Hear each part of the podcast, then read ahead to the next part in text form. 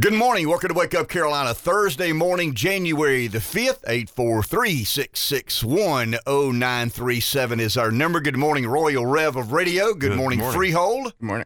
Anybody interested in being Speaker of the House?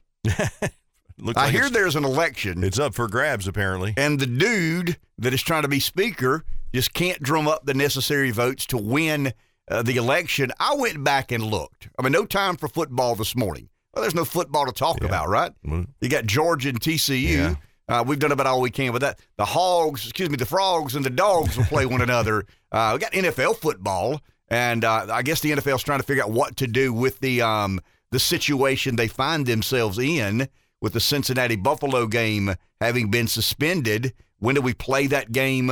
I don't have any idea. I mean, I heard talk yesterday about basically sharing the win and allowing Buffalo to receive some benefit for having the best record, the Bengals to receive some of the benefit from having the best record.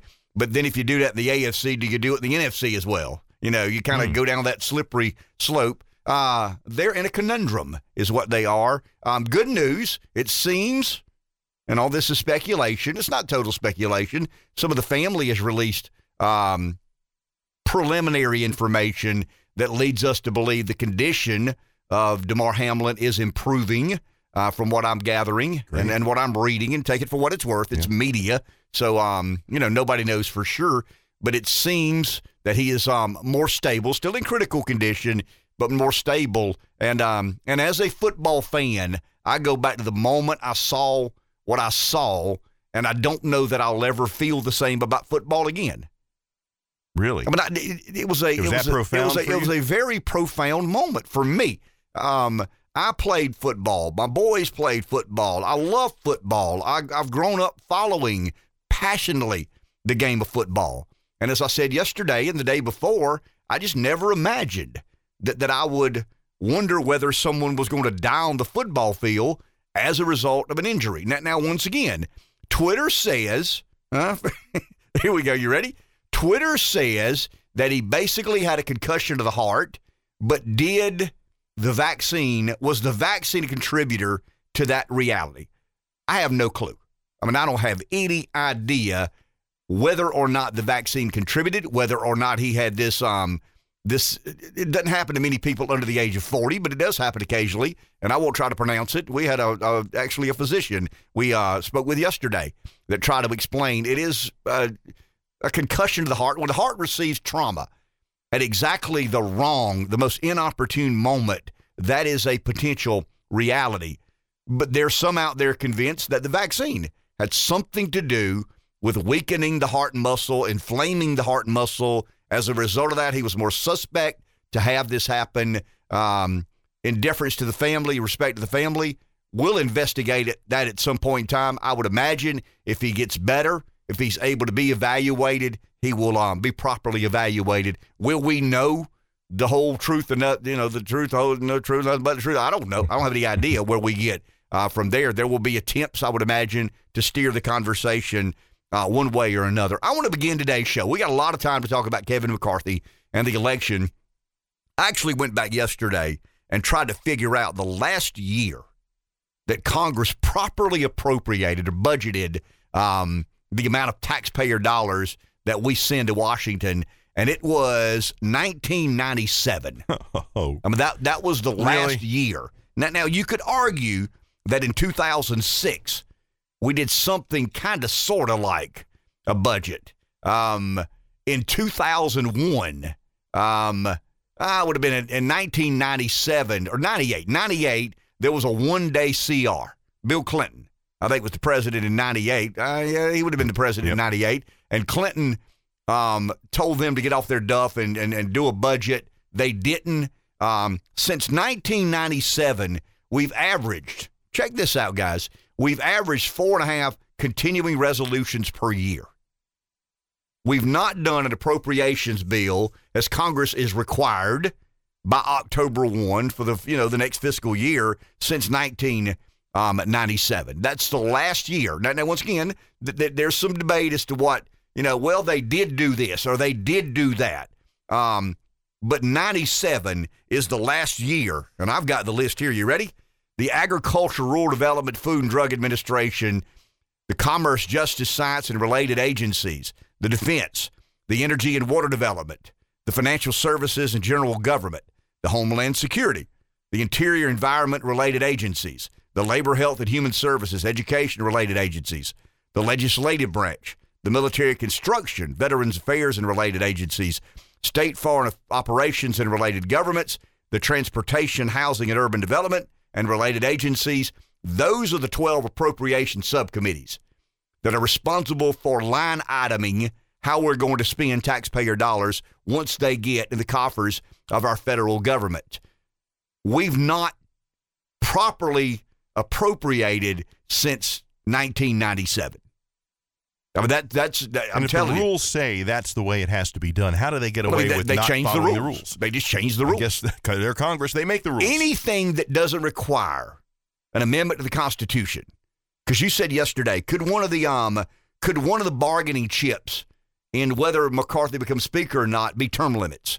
Term limits requires an amending of the Constitution. So the speaker doesn't have the authority to do that. I mean, you can begin down the road of advancing an agenda that includes, but the public has to decide whether or not. I mean, that would be once again, not the public, but that would be an amendment to the Constitution. I mean, that's a much heavier lift. I got to believe, guys, and I don't know this. I mean, I read a lot in the Wall Street Journal yesterday from some folks that I trust. I mean, they're kind of sort of insiders, and they've led me to believe this is rule committee centered and appropriations. I mean, there's an element within the Freedom Caucus that believes it's our job to prioritize appropriating. We've got to do that the right way, and we've thrown caution to the wind. That's why we're $31 trillion in debt. And there's another group that believes the Rules Committee are the main drivers. In other words, when can we amend the budget? Excuse me, when can we offer an amendment? When do we see the omnibus bill? I mean, to get a 4,000-page bill the day before you're to vote on it. I mean, somebody in the Rules Committee said that's okay. I mean, the Rules Committee sets the basic rules for how Congress operates. I mean, it's a moving target. Democrats have a certain interpretation of rules. They make certain rules. Republicans do. I don't say just the opposite, but they have the ability to create the rules of which the body and chamber abide by. So from what I'm gathering and what I've read, Hill.com had a good article, and the Wall Street Journal had a couple of articles. But and these are folks that aren't trying to stir it up. I mean, they're trying to accurately, honestly report what's happening. It seems to me the 20 members have asked Kevin McCarthy for about 3 months, 2.5 months, to concede in some of the matters relating to rules and appropriations. And, McCarthy says he's done everything they've asked him to do. They say he has not. I'm not in the caucus room. I'm not in the yelling and screaming department. I don't know who's lying and who's telling the truth. But somebody is, because McCarthy once again says that he has, for the past 2 months, worked hand in glove with the Freedom Caucus to understand exactly what their concessions are, to gain their support. They say he has not. Publicly. I mean, you've heard this. You've heard this public statement on television, on the internet, on radio. McCarthy says he's done everything. They say he has not. Today's critical to me. I don't know why, but I don't know why I feel that way. But today is a very critical moment. I actually texted with a good friend, Robert Cahaly, last night from Trafalgar, and Robert was very surprised that after the first day, the McCarthy team was not ready to just absolutely understand what it is these guys want, and ladies, for that matter. And he thinks he's got contacts in Washington, talks to a lot of these folks, and he thinks there's still some ambiguity about what they want. In other words, what are the concessions? McCarthy had to understand this, guys. If you put your name in the hopper, I mean, I was told very early in my political life, I was told never a good time to lose. I mean, take one for the team. He gave it his best. He gave it his all. He lost, but he got his name out there. He'll be a much more formidable candidate the next time he runs. No, I mean, there's never a good time to lose. He is a diminished speaker no matter what happens from here. Now, one of the concerns I have, and I think Ralph Norman said it yesterday when he said, Kevin wants to be speaker really bad. That concerns me. I mean, if he goes today and we have another 2 or 3 votes and they remain at loggerheads, they remain exactly where they are today, the number's 213. I mean, it's not 218. The number is 213. McCarthy has no chance to get to 218. Zero. Now I think there's a death in the chamber. Remember Pennsylvania elected a dead man? Mm-hmm. So the number's 217. I mean, it's not 218, it's 217. McCarthy's at what, 202, 201, 202, 203. He's got to get to 213. The reason it's 213, it's members voting in the name of a candidate. In other words, present brings the number down. You can win, but why is it 213? Because Hakeem Jeffries has 212 in his pocket. I mean, every Democrat's voting for Hakeem Jeffries, and then McCarthy gets 211, and there are that many people voting present that Hakeem Jeffries becomes the Speaker of the House. The Republicans won't let that happen. I mean, they can at least do some math, I think. I hope. So they'll keep that number above, but McCarthy's number is not 218, but rather 213. I mean, he would much rather have the majority of the body. He'd rather have all of his membership, but he ain't going to get that. I mean, he's just not. I'm convinced that there are probably 8 or 10, maybe 6 or 8, that under no circumstance or condition are going to vote for McCarthy. There's some others, from what I'm gathering, that could be convinced. So McCarthy has absolutely no chance to get to 218. He's got probably a 1 in 3 chance of getting to 213. And if they, I mean, he didn't get it done last night because at the 8 o'clock, when they reconvened at 8, or went back into session at 8, McCarthy's comments were tonight wouldn't be productive. So they've not gotten to 213 yet. But I think the one thing you got to remember today is forget the number 218 and start concentrating on the number 213. How do we get there? I mean, if you're McCarthy, if you're on his team, if you're a supporter, if you're somebody who believes this is a clown show and a chaotic fiasco, I heard all these descriptives yesterday on media. And is it a clown show? Is it a chaotic affair? What about not budgeting since 1997? What about $32 trillion in federal debt? What about spending money we don't have? And, what about not raising the debt? I mean, there's a lot of chaos in Washington that there's just some that people are more accustomed to and Congress likes a little more. And I'm beginning to become a fan of the 20 who are choosing to kind of dig in and hunker down. Really? I mean, they're obstinate. There's no doubt about it. And they are putting some of the Republican brand at risk by appearing to be, why did you want the job if you don't want to do the job? I mean, I hear some of that. Sean Hannity, last night. I mean, chastising Lauren Boebert. That's not. Yeah, different person altogether. Yeah, well, we know her name though, right? Right. If you're a dude, you don't forget her name. You're right about that. Don't close your eyes around her. Not Lorena Bobbitt. No, she's a she fancies herself as a surgeon, I'd say, but she ain't. I'll promise you, she ain't. Yeah. So it's Boebert. She's not from France either. It's Lauren Boebert is what her name. In fact, our good friend and former confidant Cato said that he ain't a Marjorie Taylor Greene fan anymore. He's a Boebert fan from now on. And Hannity and Boebert went at it last night. They did go at it. And it's interesting when you look at talk radio. It seems to be somewhat divided. Beck says, don't give in to McCarthy. Bongino says, don't give in to McCarthy.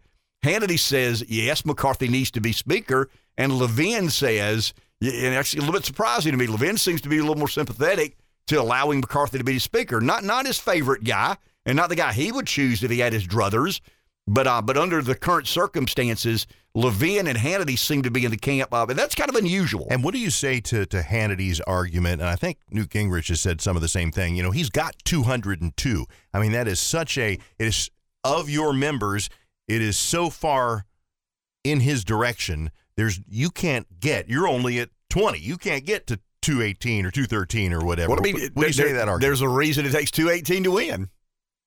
I mean, 202 doesn't win it. I mean, I get it, the argument. It's a legitimate, it's a conundrum. I mean, it really and truly is. I get the fact that Newt says and Sean says, he has 90% of the membership. I mean, that's enough to convince the other 10% to come along. You lost. I mean, you lost 90% to 10%. Get on board and let's do the best we can under these certain circumstances. But nobody has a right. No one person has a right to tell Congress how to behave. There are 435 members of the House of Representatives, all in their very unique ways, represent their unique districts by their unique personalities. That's just the way it is. When 435 people gather in a common place, and they come from every different sorts of ways of living and walks of life and educational attainments and business experiences, who are you to say that I must do what the majority does? I mean, I may be unique, and I know this to be true. There are more than 20 that don't want McCarthy to be Speaker. But McCarthy's made a deal with a lot of these guys and ladies that they're comfortable with. So when you say McCarthy's got 90% of the body, 90% of the majority, in support of him, yeah, he does. But he's made a lot of deals with those that they probably aren't as philosophically conservative as some of these guys are and some of these ladies are. Ralph Norman is a very philosophically conservative man. He just is. Does that make Ralph wrong? I mean, is it Ralph's job at one of these critical moments in American history? Because this is now a critical moment in American history. We've had a two-day contested election for Speaker of the House for the first time in 100 years. That's pretty consequential as far as I'm concerned. But who has the right to tell Ralph Norman that you don't have, who do you represent, Ralph? I mean, is it your job to go along and get along into Washington? Or is it to represent the people of the 5th Congressional District in South Carolina? I think there's a balancing act there. I do think you have an obligation to be a member of the majority team. But there's a lot of gray in there, guys.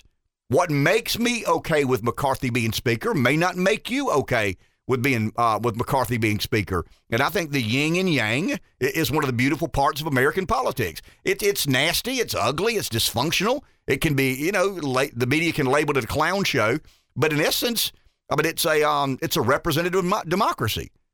Ralph Norman believes it's his job to represent the interests of the 5th Congressional District that includes York County and Rock Hill and some of the suburbs of Charlotte. They actually call it South Charlotte now. When I was in Columbia, we referred to the 5th Congressional District as the South Charlotte District. But everybody has a right. Nobody has a monopoly on what the body should do. Everybody has a unique interest. They come from a unique place. They have unique characteristics and qualities about their belief in how to do their job, and they're entitled to that. So I don't put much stock in what Gingrich says or what Hannity says. And something's motivating Hannity other than, I mean, I've got no idea. It seems to me Trump may be in Hannity's ear. And remember the day Sean defended what Trump said? Yeah. And then Trump apologized and said, I didn't mean to say what I said. And Hannity defended the apology. I mean, I hope we're never perceived to be that much in support of one candidate, blind loyalty to a candidate or not. Let's take a break. Callers are lining up. We'll get to there as soon as we take our first break of this Thursday morning. Yeah, but if we elected Lorraine Bobbitt to Congress, she could cut some spending. I'll assure you of that. Let's go to the phone. How long did it take you to come up with that one? But she'd cut some spending. Right. JT in Florence. Good morning, JT. Oh, why do you guys do that to me? Every time I have to follow something, I don't know what. Anyway. Okay. Yeah, no. Hey, so good to talk to you guys. Hope you've had a good holiday season, good Christmas, and Happy New Year. I wanted to say, as this has been going on, I don't know, Ken, if this makes me just a contrarian or whatever, but I started to have more sympathy for the people with the holdouts. Because as I heard that speech the other day, it did get me thinking. You can go back and watch The West Wing, which was a mid-late 90s, early 2000s political show, written all from the liberal perspective. But the same problems that were tenets of that show are happening here. Social Security is still going bankrupt. National debt. Back then, oh my goodness, I wish you would have heard the numbers they were talking about back then as being problematic. And it's like the government of the United States, $1 trillion in debt. Can you even imagine? And I was like, that's happening about every 6 months now. You name it, and it's still going on. Our healthcare system is still broken. Our educational system still has serious issues that need to be addressed. And so, hey, if somebody wants to sit there, like I think it was Chip Roy, and I heard his speech, and if his point is we have kicked the can down the road long enough. And we want somebody who's going to try to solve these problems and not just say they're going to solve them, but actually try to solve them, come up with plans and work with people. Why? How can you not appreciate that? Because you're right. The job of each one of those people is to represent their district. It's not to get along with other Republicans. I guess that's part of it. You know, you can argue that's more of a part of it than you want it to be when you get up there. But their job is to represent the people that put them there, period. And I don't know about you guys. I don't know how much longer you can keep kicking it down the road. So I don't know. I'm eager to see what's going to happen because it's definitely bucking the system of, you know, you set up who you want to replace you. And I wish the Senate had as much gumption, truthfully. I don't know if there's as many leeway on their process, but the fact that Mitch McConnell is the longest-serving majority leader in history is sad. It's my 2 cents. Have a great day. Thank you, JT. Appreciate that. I actually reached out yesterday after Ralph Norman came on the show because I've known Ralph a while. I mean, Ralph was actually a candidate for lieutenant governor when I ran, and I got to know Ralph fairly well. When Ralph got out of the race, he made a contribution to my campaign. When Ralph announced he's running for Congress, I made a contribution to his campaign. We have a similar worldview. Ralph's a little older than I am, been around politics a little longer than I have, but Ralph comes from the business sector. He's a real estate developer. His family's been in commercial development. He's been blessed, having been around the Rock Hill area with all that growth that happened right before his very eyes, right in his backyard, so to speak. But Ralph and I have had multiple conversations about the business mindset of government. And Ralph is deeply concerned about the debt. He's deeply concerned about the lack of budgeting. And I reached out yesterday after Ralph came on the show to his chief of staff, who I told you is a former employee of mine as lieutenant governor. And I said, I don't think Mark would mind me sharing this. I said, Mark, is Ralph's primary beef the budgeting? And he said 100%. That was his response to me, 100%. Ralph can get nobody in Washington in leadership to listen to his complaint about why we've not properly appropriated since 1997. Why have we voted for? I mean, if we're fiscally conservative, why have 4.5 continuing resolutions per year been blessed by both Republicans and Democrats since 1997? I mean, you know the driver of the debt, when you look at the federal debt, the biggest contributor to the debt outside of COVID. I mean, you know, the world changed with COVID. I mean, it was like socialism embraced, really and truly. I mean, that's when we decided. I mean, we'll never forget what we've done to this country as a result of COVID and what Fauci required us to do and what the NIH said we need to do and CDC and the World Health Organization. I mean, we lost our ever-loving minds at what we normalized during COVID. But prior to COVID, you go back at the trajectory of debt, and there's one moment in time that it really got, I mean, it got highly inflated, and that is the Bush tax cuts and the Medicare prescription benefit, simultaneously done one with another. Within 16 months of one another, we had the Bush tax cuts, which I'm for tax cuts. I mean, starved the beast. But at the same time, we added this Medicare prescription benefit that exacerbated the problem of federal debt. You can't blame that on Democrats. But that's a Republican president. And if you give Democrats a chance to offer another government benefit, guess what? They'll take up on it. I mean, there's no doubt about it. So when Ralph appears to be chaotic and is a part of a clown show and he's stubborn and he won't listen and, you know, it's time to get in line and do what the party's supposed. No. I mean, if you're principled and you believe, and I know Mark well enough to, he's an honest guy. And when I reached out to Mark Pyle and I said, Mark, is Ralph's primary complaint budgeting, 100%. And he sent back another word or another text, $31.5 trillion in federal debt. Well, I said it yesterday, and I'll say it again. If you offer a member of Congress a chance to not vote on a budget and not be forced to say no, they'll take you up on that every single chance they get.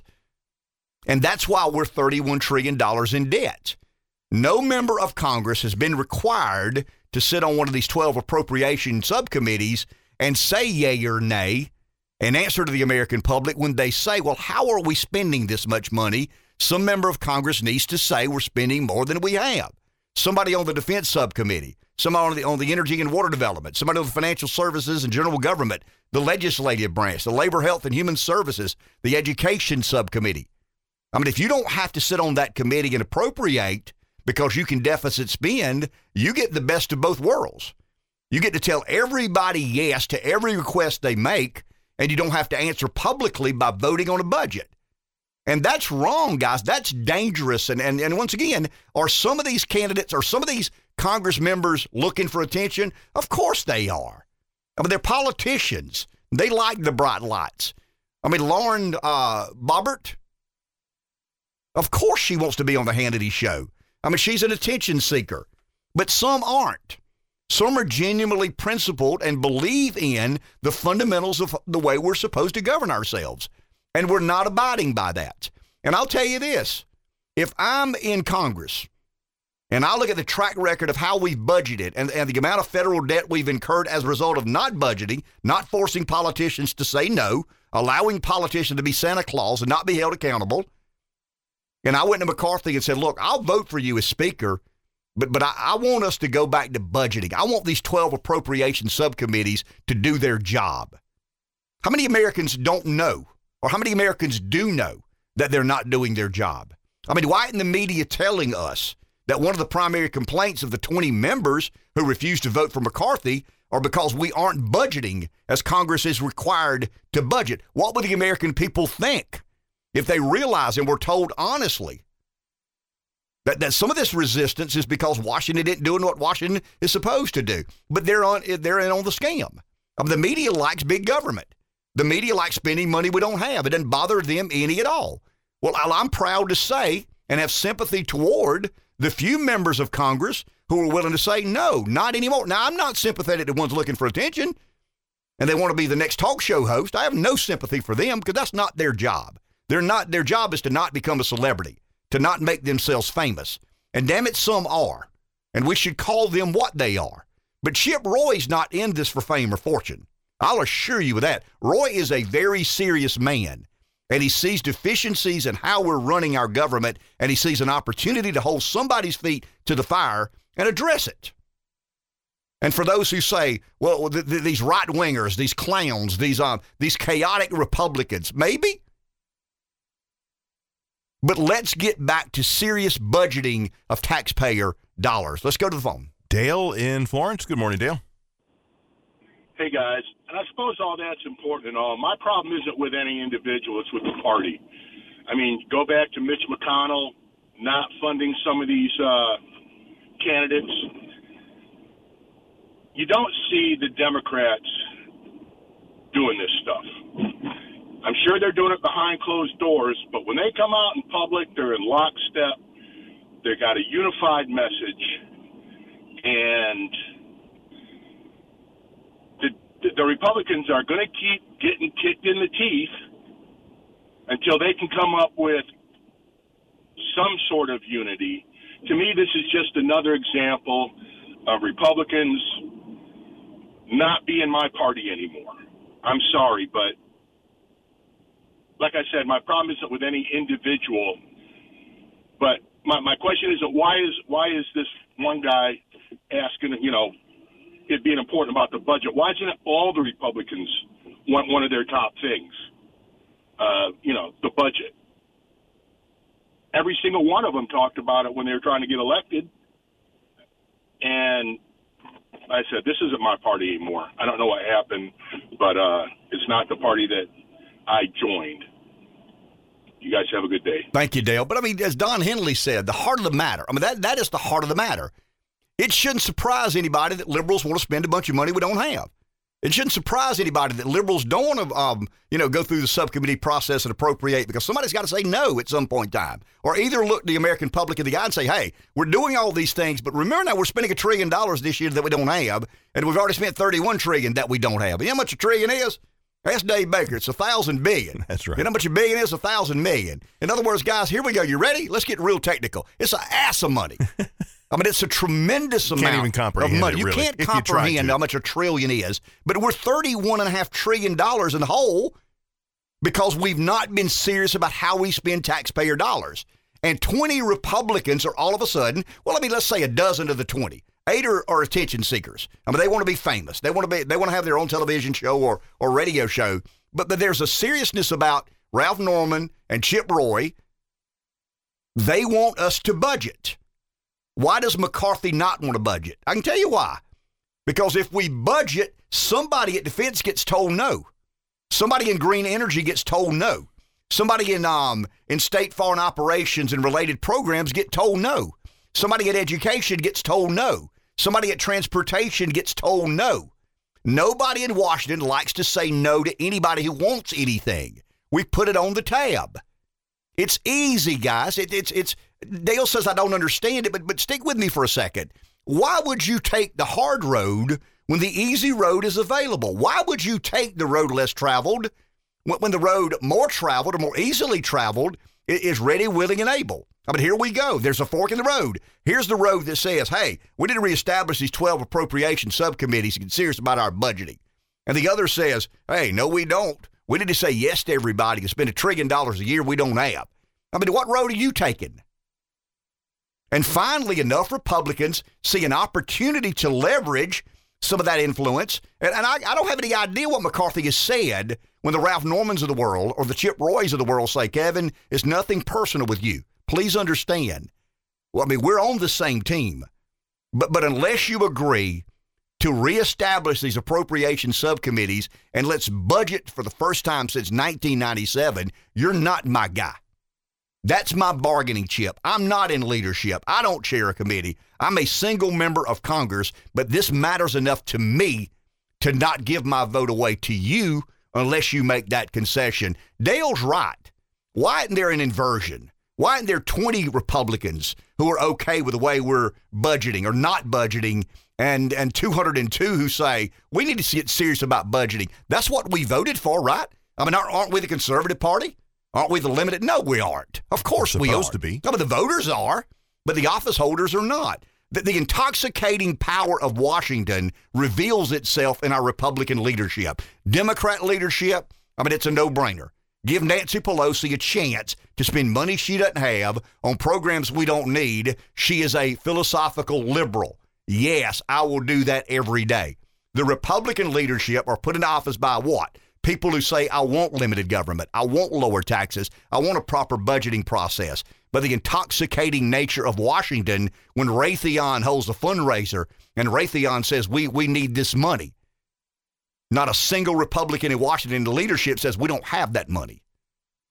They bless the budget, they bless the continuing resolution, they bless the omnibus bill, and they borrow money. That's against the will of the Republican voter. But the Republican office holder doesn't go to Washington and do the work of the Republican voter. Take a break. Back in a minute. Appropriate for you. Consult with your attorney, accountant, and financial advisor or tax advisor prior to investing. Securities are offered through LPL Financial, member FINRA SIPC. This morning's edition of the Armstrong Minute is brought to you by the Armstrong Wealth Management Group, dedicated to growing and protecting your wealth. Welcome back to Wake Up Carolina Thursday morning. Reggie Armstrong. Good morning, Reggie. How are you? Good morning and Happy New Year there. Same Reggie, different year. Good deal. So the USC Gamecocks lost. And the USC Trojans lost as well. Don't get me started. So you had good year, bad ending. Although I will say this, the Gamecocks still, I mean, they don't have anything. They don't have much to be ashamed of. Trojans, they got a little bit more work to work on. Good deal. Many more of our fans care about, or listeners care about the Gamecocks than they do. It was a good year, Shane.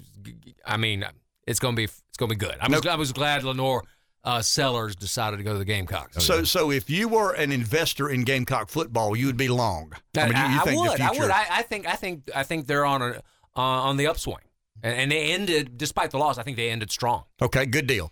What didn't end strong was the markets in 2022. Oh yeah. This is a weird way to ask the question, but I'm going to ask you this anyway. Mm-hmm. So, what do we make of 2022 as we head into 2023? Sure. Are there historical analysis? Sure. Is there a Reggie personal perspective? In other words, we flip the calendar, but we're still doing our thing. Yeah. What happened in 2022 that leads you to believe something else is going to happen in 2023? Okay, great question. So let's just start off with some broad numbers. Now, these you know, are just, and I'm rounding here, guys. You can look up the actual data yourself or give me a call. But it's, so the S&P 500 basically fell, you know, at its worst, it was down almost 25% last year, but it ended the year around 19% down. Okay, depends whether you count dividends or not. If you don't count dividends, it's just a little under 19%. If you count dividends, it's almost 20. So about 19% down. It's still in bear market territory. The peak was actually 1 year ago Tuesday on the 2nd of January in 2022 was the peak of this market as measured by the S&P. So 20%, that's 1920. But the NASDAQ, I mean, it got smacked over 30%. At one point this year, in 2022, it was down 35. It still ended around 30-some because, I mean, you had some stocks, and this is neither a recommendation for or against, but you had some big stocks like Facebook, Meta, that took huge hits. Apple started really weakening at the end of the year. Tesla was down 69% last year. I mean, again, nothing pro or con those stocks. I'm just saying those are the raw numbers, and so the tech sector really got walloped, the growth sector. Bonds had their worst year in 97 years. Wow. On a real return basis. They lost about 13%, which is horrible, but you know, in 1981, I think it was, it might have been 79, they lost about 12% in a 12-month time frame. They made it up in 4 months. Okay, so bonds are different than stocks, but if you take into account inflation, it was the worst bond performance in 20 years. Because keep in mind, if you lost 13% and inflation averaged last year 6.6, ballpark, you're down 20. Same thing with stocks. You're down 20, but you add inflation, you're really down about 27. Okay? So last year, ugly. Glad to put it behind us. What does that mean for 23? Well, historically, if we look at the long-run averages, bad years are usually followed by good years. You don't have too many back-to-back years. Even the horrible 08, 07 was a slightly positive year. 09 was a very nicely positive year. It was really calendar year-wise, only 08 was ugly.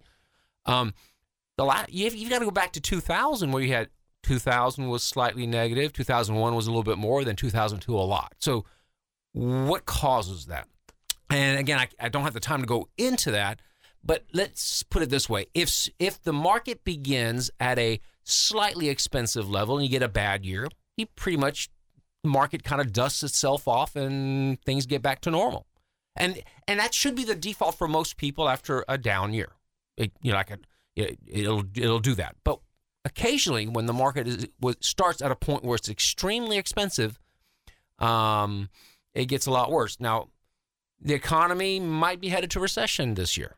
There's a lot of indicators that says it is. On the other hand, the fourth quarter might have been pretty strong. You know, we don't know yet, right? But if we look, you know, the market was down after 1 year about 19%. Most people would say we're going to have a positive year. However, in 73, 74, after 1 year of declines, the market was down about 18%. In 2000 to 2002, after the first year of decline, the market was down about 19%. 2007, 2009, the market was down almost 20% after 1 year, and each of those went on to lose about half. In other words, 74, you lost 44% eventually. 2000, you lost 48, and 08, 09, you lost 57. So there are times where, you know, we're only in round 3, round 5. We got a 12-round match, okay? And we got more to go. I'm not saying that's, I don't know. I'm just saying investors need to be aware that the market is not cheap here. It is certainly more reasonable than a year ago. So take a look at what you own, get a second opinion, and just be wary. If we don't have a recession, I think the market stabilizes here and has an okay year. If we have a recession, I think that's not priced in yet. Awesome. That sound okay? Yeah, it sure does. And having said that, Reggie, I got to believe the first of the year is a good time. I mean, we have New Year's resolutions. Sure. The parking lot of the gym's full. That aggravates me to no end. but in all honesty, it's a good time to reevaluate and I don't know, re-strategize, if that's a word, where to go from here. If someone wants to start that conversation with Armstrong Wealth, how do they do that? Sure. One, you can call us, 843-292-9997. Secondly, you can look us up on our website to learn a little bit more about us first, armstrongwealth.com, and you can either email us or call us once you go to our website. Okay. Thank you, sir. All right. Appreciate it, Ken. This Thursday's edition of the Armstrong Minute is brought to you by the Armstrong Wealth Management Group at 1807 West Devon Street in Florence. Opinions voiced in this show are for general information only and are not intended to provide specific advice or recommendations for any individual. To determine which investments may be appropriate for you, consult with your attorney, accountant, and financial advisor or tax advisor prior to investing. Securities are offered through LPL Financial, member FINRA SIPC. 843-661-0937. One of the interesting comments this morning has been amongst our listeners and our callers who are frustrated with the Republican Party. Began with JT, I think Jam and Barry and Dale and all expressed some of that concern. There's the disconnect. And you've got this, let's say you've got this quadrant scale, and you've got an upper right corner, a upper left corner, a lower left corner, and a lower right corner. And in the upper right corner, you've got the conservative voter. And you look at the political representation of the conservative voter, and it's very limited. I mean, there aren't a lot of conservative politicians in America today. Lindsey Graham will say he's a conservative, but he voted for a $1.7 trillion omnibus bill. I mean, you know, and I, once again, guys, I've defended Lindsey a lot on this show. I mean, the majority of our listeners don't care much for Senator Graham, and I've defended him at certain times and put myself at risk a little bit. Some of my conservative bona fides and virtues at risk when I defend Lindsey at times. But I think having been in elected office before, I understand some of the circumstances or situations you get yourself into. There's times you operate in the minority. That there's times you operate in the majority. I understand why Lindsey did it. Same reason Tom Cotton did it. I mean, I heard a conversation yesterday about Senator Cotton, how disappointed they were that Senator Cotton went along with a $1.7 trillion omnibus bill. But they're hawks. I mean, they saw a chance to get defense spending. And anytime you give Cotton and Graham a chance to increase the defense budget, I mean, ideologically, they believe that. I mean, that's a fundamental underpinning of Lindsey and Senator Cotton and why they're in Washington. They believe that America has to be the world police. They're willing to invest American dollars into our military in the name of. Now, to me, it's American imperialism. There's just a disagreement we have within the Republican Party. That's a very warranted disagreement. How much should we spend on defense? Lindsey and Cotton have one opinion. I have another. A lot of our listeners have varying opinions as to how interventionist or not, how globalist or not. Is it our job to export democracy? Well, that's pretty damn expensive. I mean, it really and truly is. But when you look at the omnibus bill, and here's a good example of a politician trying to balance what he thinks is the right thing to do. There is no amount of money. I mean, I don't care how hawkish I may or may not be. If I'm a Tom Cotton, Lindsey Graham hawk, there's no way I'm voting for an increase in military spending or defense spending cloaked in a $1.7 trillion omnibus bill with Democrat goodies all throughout. There's just no way I'd do that. Now, once again, Cotton and Lindsey chose to because they're that committed to increasing defense spending. But as a conservative Republican, kind of a nationalist American first Republican, there's no way I would do that. We can debate whether we spend enough on defense or not. I think we spend too much. I mean, I'm one of the few Republicans who will say loudly and proudly that I think we've invested too much of our taxpayer dollars in the name of the military-industrial complex. I mean, there's one thing to say investing in defense, investing in national security. There's another thing to say we're bloating. We've got a bloated military and defense budget because of the Raytheons of the world, the Honeywells of the world, the McDonnell Douglases of the world. But I think if you're a conservative Republican, if philosophically you are for limited government, you can't get there. You can't get to an increase in defense spending via a $1.7 trillion omnibus bill that is loaded.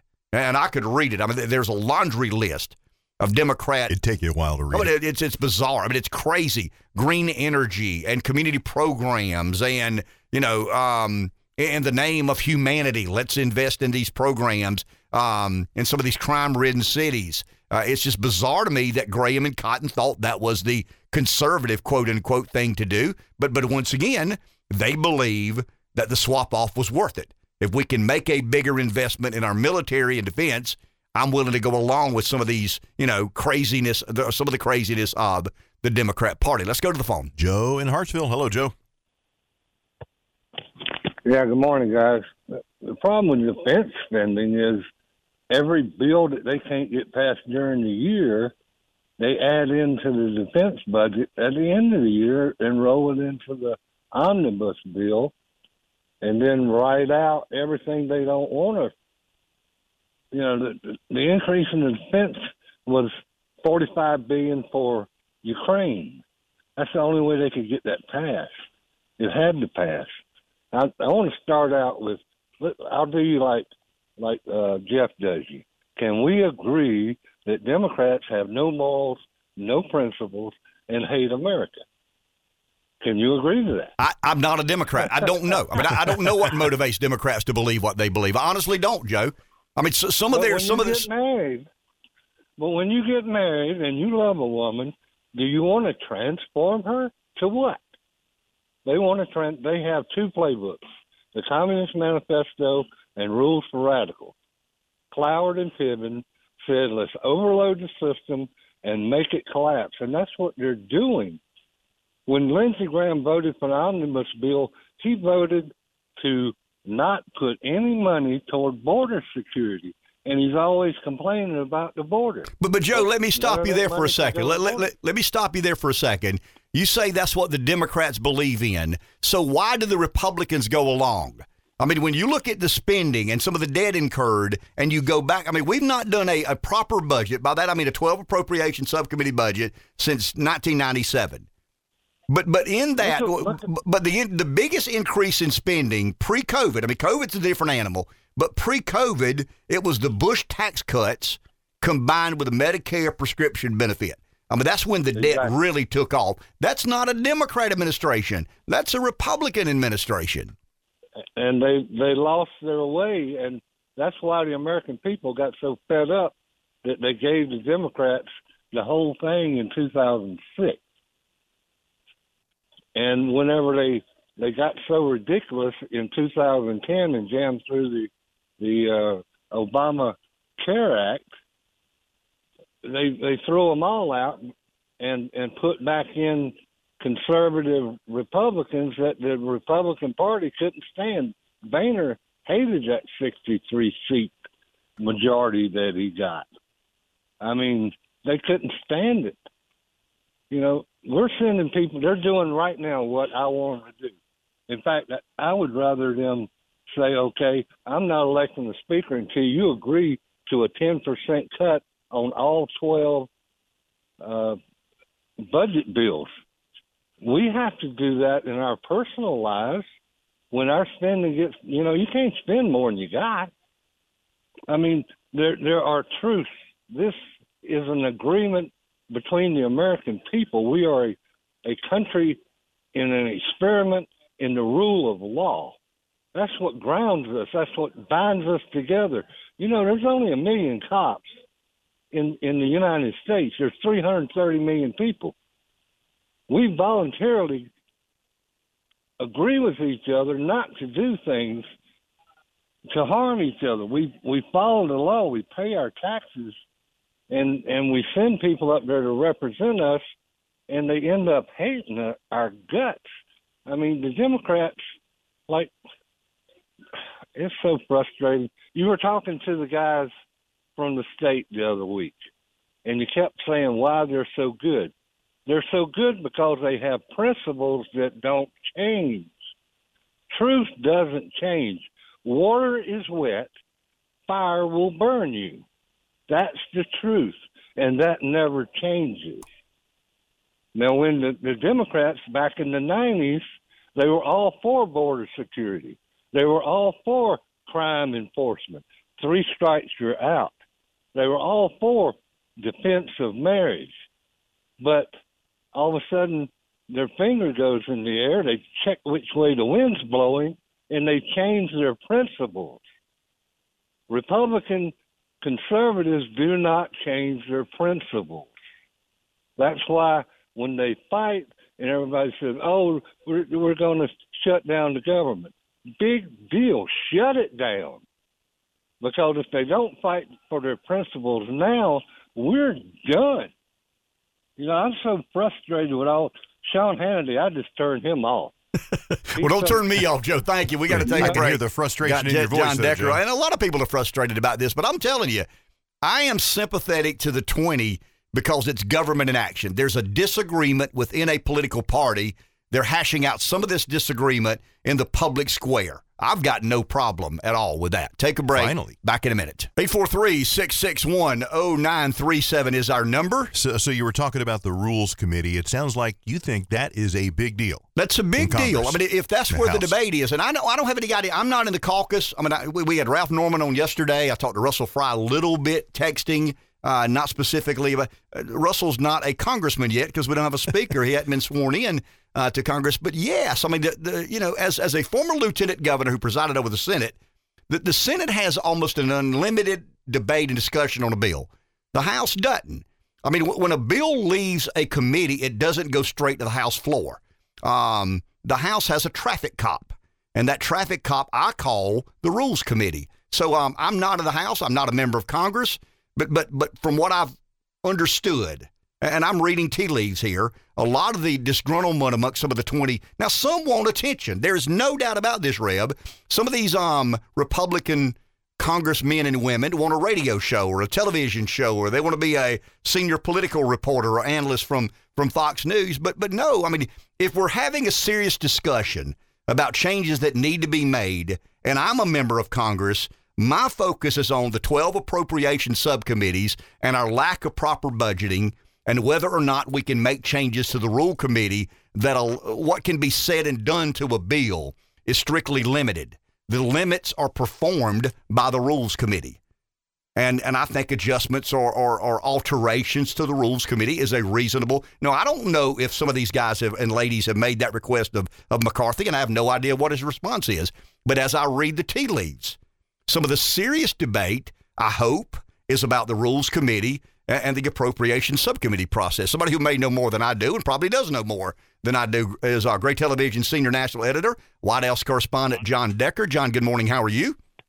Hey, I'm doing great, Ken. Hope you're doing well. You know, I've been in the House chamber for every one of these votes that has taken place thus far for House Speaker. It is fascinating to be in the chamber, to see this whole process play itself out, to see all the conversations that happen between votes as well. And here we are at noon today. The House will reconvene for the seventh ballot to determine who the next Speaker of the House will be. John, any idea which way the winds are blowing? I don't know. And I will tell you this. This seventh vote is really critical for Kevin McCarthy. If he is not able in the seventh ballot to pull away any of those 21 members significantly, not 3, not 4, but 10, 12. If he's not able to do that, he's got to drop out of the race. He'll never get to 218 votes that are necessary to be the House Speaker. And if he drops out, then I think you'll see Republicans coalesce around the number 2 House Republican, Steve Scalise. I can tell you yesterday, Matt Gaetz and Congressman Perry from Pennsylvania, they each had a conversation with Steve Scalise. And it wasn't about, where you're going for dinner. It was about the idea of these 21 House members coalescing around him when and if McCarthy drops out of the race. John, how privileged have you been to some of the internal conversations? You're not a member of the caucus. I'm obviously not a member of the caucus, but you're up close and personal. I mean, what do we believe? As I said earlier, and I think you'll agree with this, some members of Congress are attention seekers. I mean, they love the attention, that they want to be on the news, they want their own television, but there's probably a few of these folks who are serious about wanting some concessions. What can you tell us about some of the debates they've had internally, so some of the concessions that these holdouts want and McCarthy has been willing or not been willing to give? Well, I think that it's also important to look not just at the 21, but also look back to Kevin McCarthy. He did some things that, you were a former lieutenant governor. Would you ever move in to the governor's mansion before you have the votes? Well, that's what Kevin McCarthy did. He moved his stuff into the speaker's office before he was even speaker designate. I think that is bad form, number 1, and it's counting your chickens before they're hatched, number 2, and it really looked bad as it relates to these 21 Republican conservative members who, have felt, look, don't forget about us. We are an important part of the Republican conference. So that's an important aspect to keep in mind. What are they talking about just before you brought me on was talking about the Rules Committee, getting a spot on the Rules Committee. It's very powerful, perhaps the most powerful committee in the House of Representatives. There's that. And then there's also the talk about the leadership pack that Kevin McCarthy has and a promise that that leadership pack will not get involved in primary races whatsoever. That was also an important concession. But I have to tell you, this speaker designate, this speaker wannabe, Kevin McCarthy, has conceded so much over the past 3 weeks. I don't know what more he can concede. And he looks awfully weak even if he becomes the House Speaker. John, it seems that a lot of the McCarthy strategy didn't adjust itself. In other words, in late October, the Republicans felt like they were going to have a 20-25 seat margin, and McCarthy yes. could endure some holdouts. That margin didn't play out the way it was anticipated or expected. All of a sudden, you've got fewer. You can afford fewer holdouts, and it looks to me like they didn't adjust the strategy accordingly. I agree 100% with you, Ken. That is correct. I think that immediately after the midterm elections, he should have started that outreach to people like Matt Gaetz and to people like Andy Biggs, knowing full well that he wants it to be a unified Republican conference for the next Congress. And he didn't do that. He didn't adjust in any particular way whatsoever. You said you felt today's round number 7 was critical. Why is that? I mean, you're there. You're boots on the ground. You're up close and personal. You're an old hand at this. I don't mean that in a derogatory way. I mean in the most complimentary way imaginable. But why do you sense this first round of voting today is critical? Well, there's frustration. There's frustration among the 200 or so House Republicans who've stuck by Kevin McCarthy, who've been loyal to Kevin McCarthy, and have given him a long leash, to stick right by him for 6 ballots in which he's been defeated every time.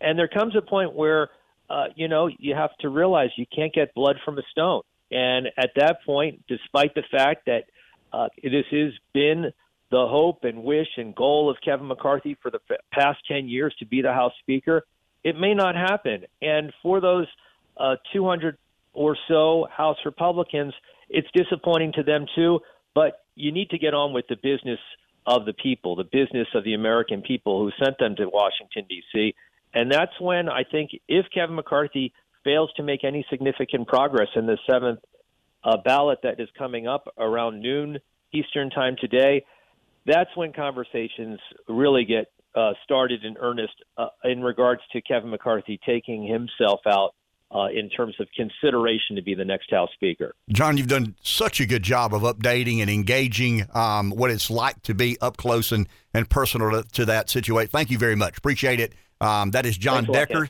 Thank you, John. Appreciate that. That is John Decker, Gray Television Senior National Editor, White House Correspondent. I can't think of a better day to have John on the air. You can hear the enthusiasm in his voice. I mean, it's a job. He's in the middle of it. But it's a labor of love right now when you're watching something historic. And somebody texted me a second ago, there's no way you're right about the Rules Committee being the most important committee. Well, I mean, John just said that.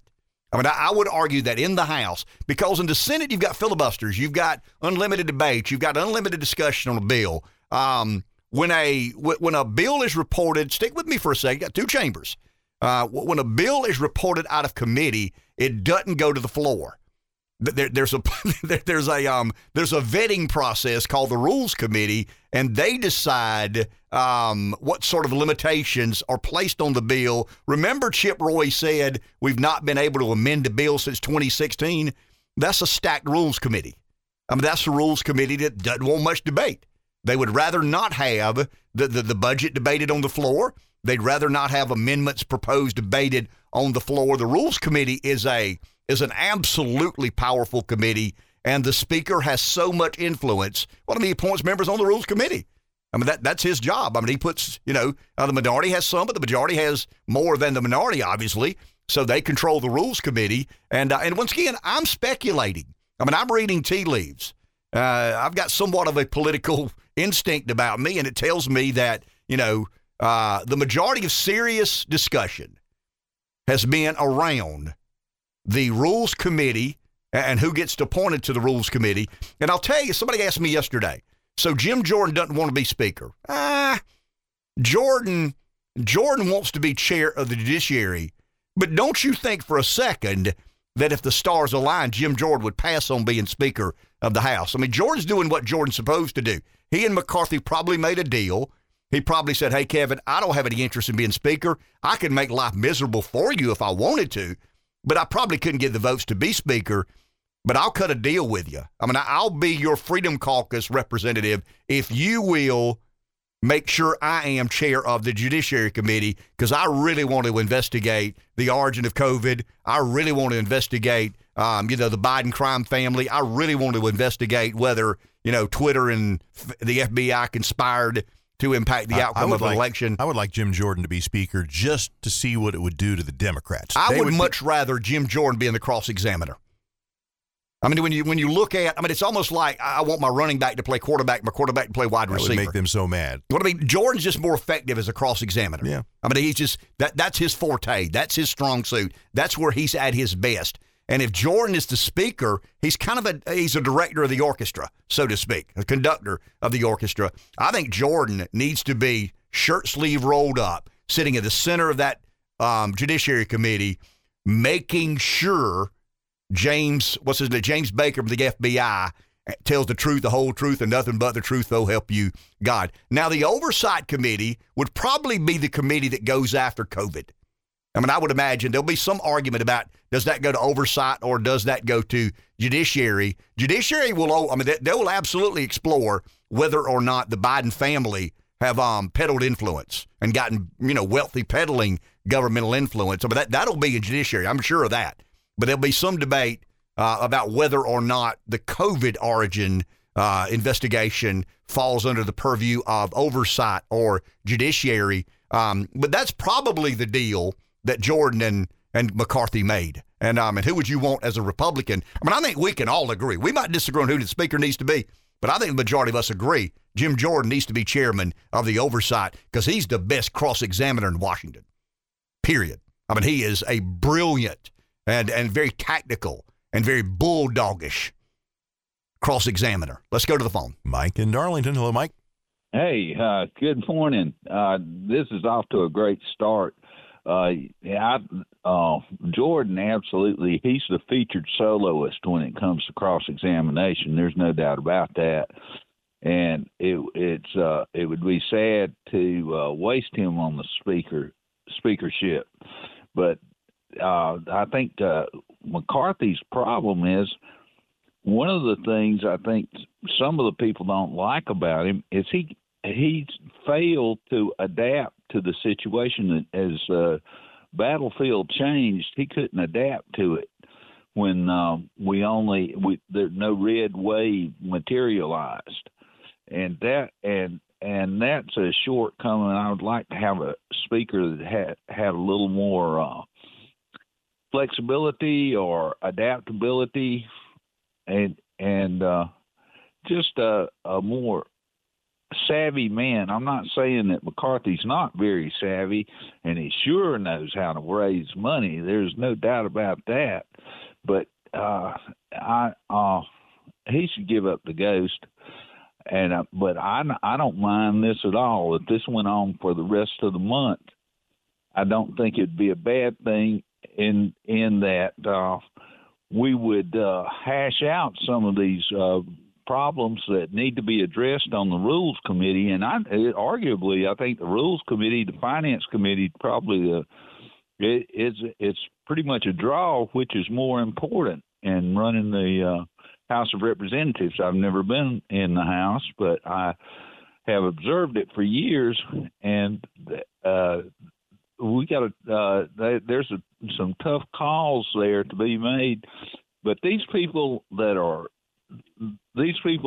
want to be mavericks. Some of them, I think there are attention seekers, but I think most of these guys are sincere. They want the way the House does business changed, and for the congressman to start working and quit turning over the entire budget to their staff every year. Thank you, Mike. Appreciate that. And what McCarthy is arguing I'm speculating. I mean, please understand, but this is my opinion. I don't know any more than you do. I probably read more about it than you have because it's my job. You shouldn't read as much about this. If you do, you need to get a new life because it bores you to death on some of these articles. But Politico and The Hill and The Wall Street Journal and New York Times, and I mean, everybody has a perspective and a take on this. But as someone who thinks he has somewhat of an understanding as how, you know, the legislative branches in our federal government operate, the Rules Committee is a big deal. And once again, when Chip Roy, we may play that again. Let's find that 4-minute segment. Let's do this freehold. Let's take a break. We're up against a break. Let's take our break. Rev will try to retrieve, I think we've archived it, that 4-minute dissertation from Chip Roy. And I think he articulates not the attention seeker, not the person who just wrote a book wants you to buy it, not the person who wants to be, you know, chief political analyst at Fox News or Newsmax, but rather serious people about an issue that they find very important to better govern our country, and that is the budgeting process and what members of the majority, once Republicans become the majority, what members sit on the Rules Committee, who are they beholden to? See, that's probably the debate. If McCarthy gets to put his guys or ladies on the Rules Committee, they're beholden to him. If McCarthy has to put two guys or ladies on the Rules Committee at the recommendation of the Freedom Caucus, then they don't owe him much of anything. He made a deal with them. They're on there not because of him being speaker, but rather them being the holdouts that forced him to make a concession. Make sense? It does. Back in a minute. 843-661-0937. Back to the phone. I think Breeze held on. That's right. Breeze, still there? Hey, so let me simplify this. If the Republicans were to ask their Democrat colleagues who they wanted to be speaker, they would say McCarthy. If the Republicans asked their constituents who they wanted to be speaker, they would say they didn't want McCarthy. I would say the majority would. Would you agree, kid? I would agree, overwhelmingly. He'd probably lose that 65-35. So what does that say about our Republican representatives in the House and the Senate? When you have 200 of them willing to vote against their constituency and vote for the guy that the Democrats would most like to have. Same thing happened in the Senate. Now, here's another thing. We'll go back to my COVID thing. Ken, I'll tell you what I think they've done with the vaccine. Now, bear with me. This, and you may say it sounds like a conspiracy, but that makes perfect sense. When you come up with a medicine, what is your goal? Your goal is to have people take it. Not once, but always, right? Correct. You get more money. You get more money, right? Correct. So, if I come up with a quote-unquote vaccine, okay, and I make that vaccine to where, yes, it may offer you some protections or whatever, but at the same time, it destroys your natural immunity to where you have to take a booster every 2 months, and that booster destroys your natural immunity even more. Then you reach a situation to where you are going to have a vaccine every 2 months for the rest of your life. And that is, and if I went to the president of Pfizer and said, I have come up with a drug that every American will have to take for the rest of their life, guess what, brother? That's money. And I'll tell you what I would like to see. I would like to see the state of South Carolina, our guys, do what they're doing in Florida and start there and convene a grand jury and find out exactly what the hell these pharmaceutical companies are doing, how they colluded with the government to deceive and lie to us, because it has been a big lie. And also, I'd like to daggone get down to the bottom, you know, about whether or not this vaccine is actually causing all this death. But the problem is, you don't daggone get John Gotti to investigate John Gotti, because he's going to find John Gotti innocent every time, if you dig what I'm putting down, brother. Thank you, Breeze. Appreciate it. Valid points. Makes a lot of sense there. There's a lot of questions that we've not been allowed to even debate about the vaccine. I think people would be more comfortable or not with the vaccine had we been allowed to have some of the, I don't know, the legitimate debates that it seems now we were never allowed to have. Let's go to the phone. Charles in Lamar. Morning, Charles. Good morning. Good morning, sir. The last year they did a budget was 1997, if I remember correctly. That's correct. And the federal budget deficit was $1.6 trillion. And now today, it's, what, $31.4 trillion? We've spent $6.3 trillion since Joe Biden's been president that we don't have. And he's announcing to audiences that he's reduced the federal budget deficit since he's been in office. Hell, it's grown $6.3 trillion since then. We've got to get back to the basics. And as far as this stuff with the speaker is concerned, I don't care if this goes on for 2 years. They can't just put somebody in there that's going to rubber stamp everything and say, yeah, let's go along, let's kick this can down the road. And as long as there's no speaker, Biden can't send tens of billions of dollars to Ukraine that he's going to get 10% back through money laundering for the big guy. So I don't care if it goes on for 2 years. I'm not worried about it a bit. Y'all have a great day. Thank you, Charles. Appreciate that. I've got an insider who says the same thing Charles just said. Let's let this go on for, a month or two or three. Now, the debt ceiling's fast approaching.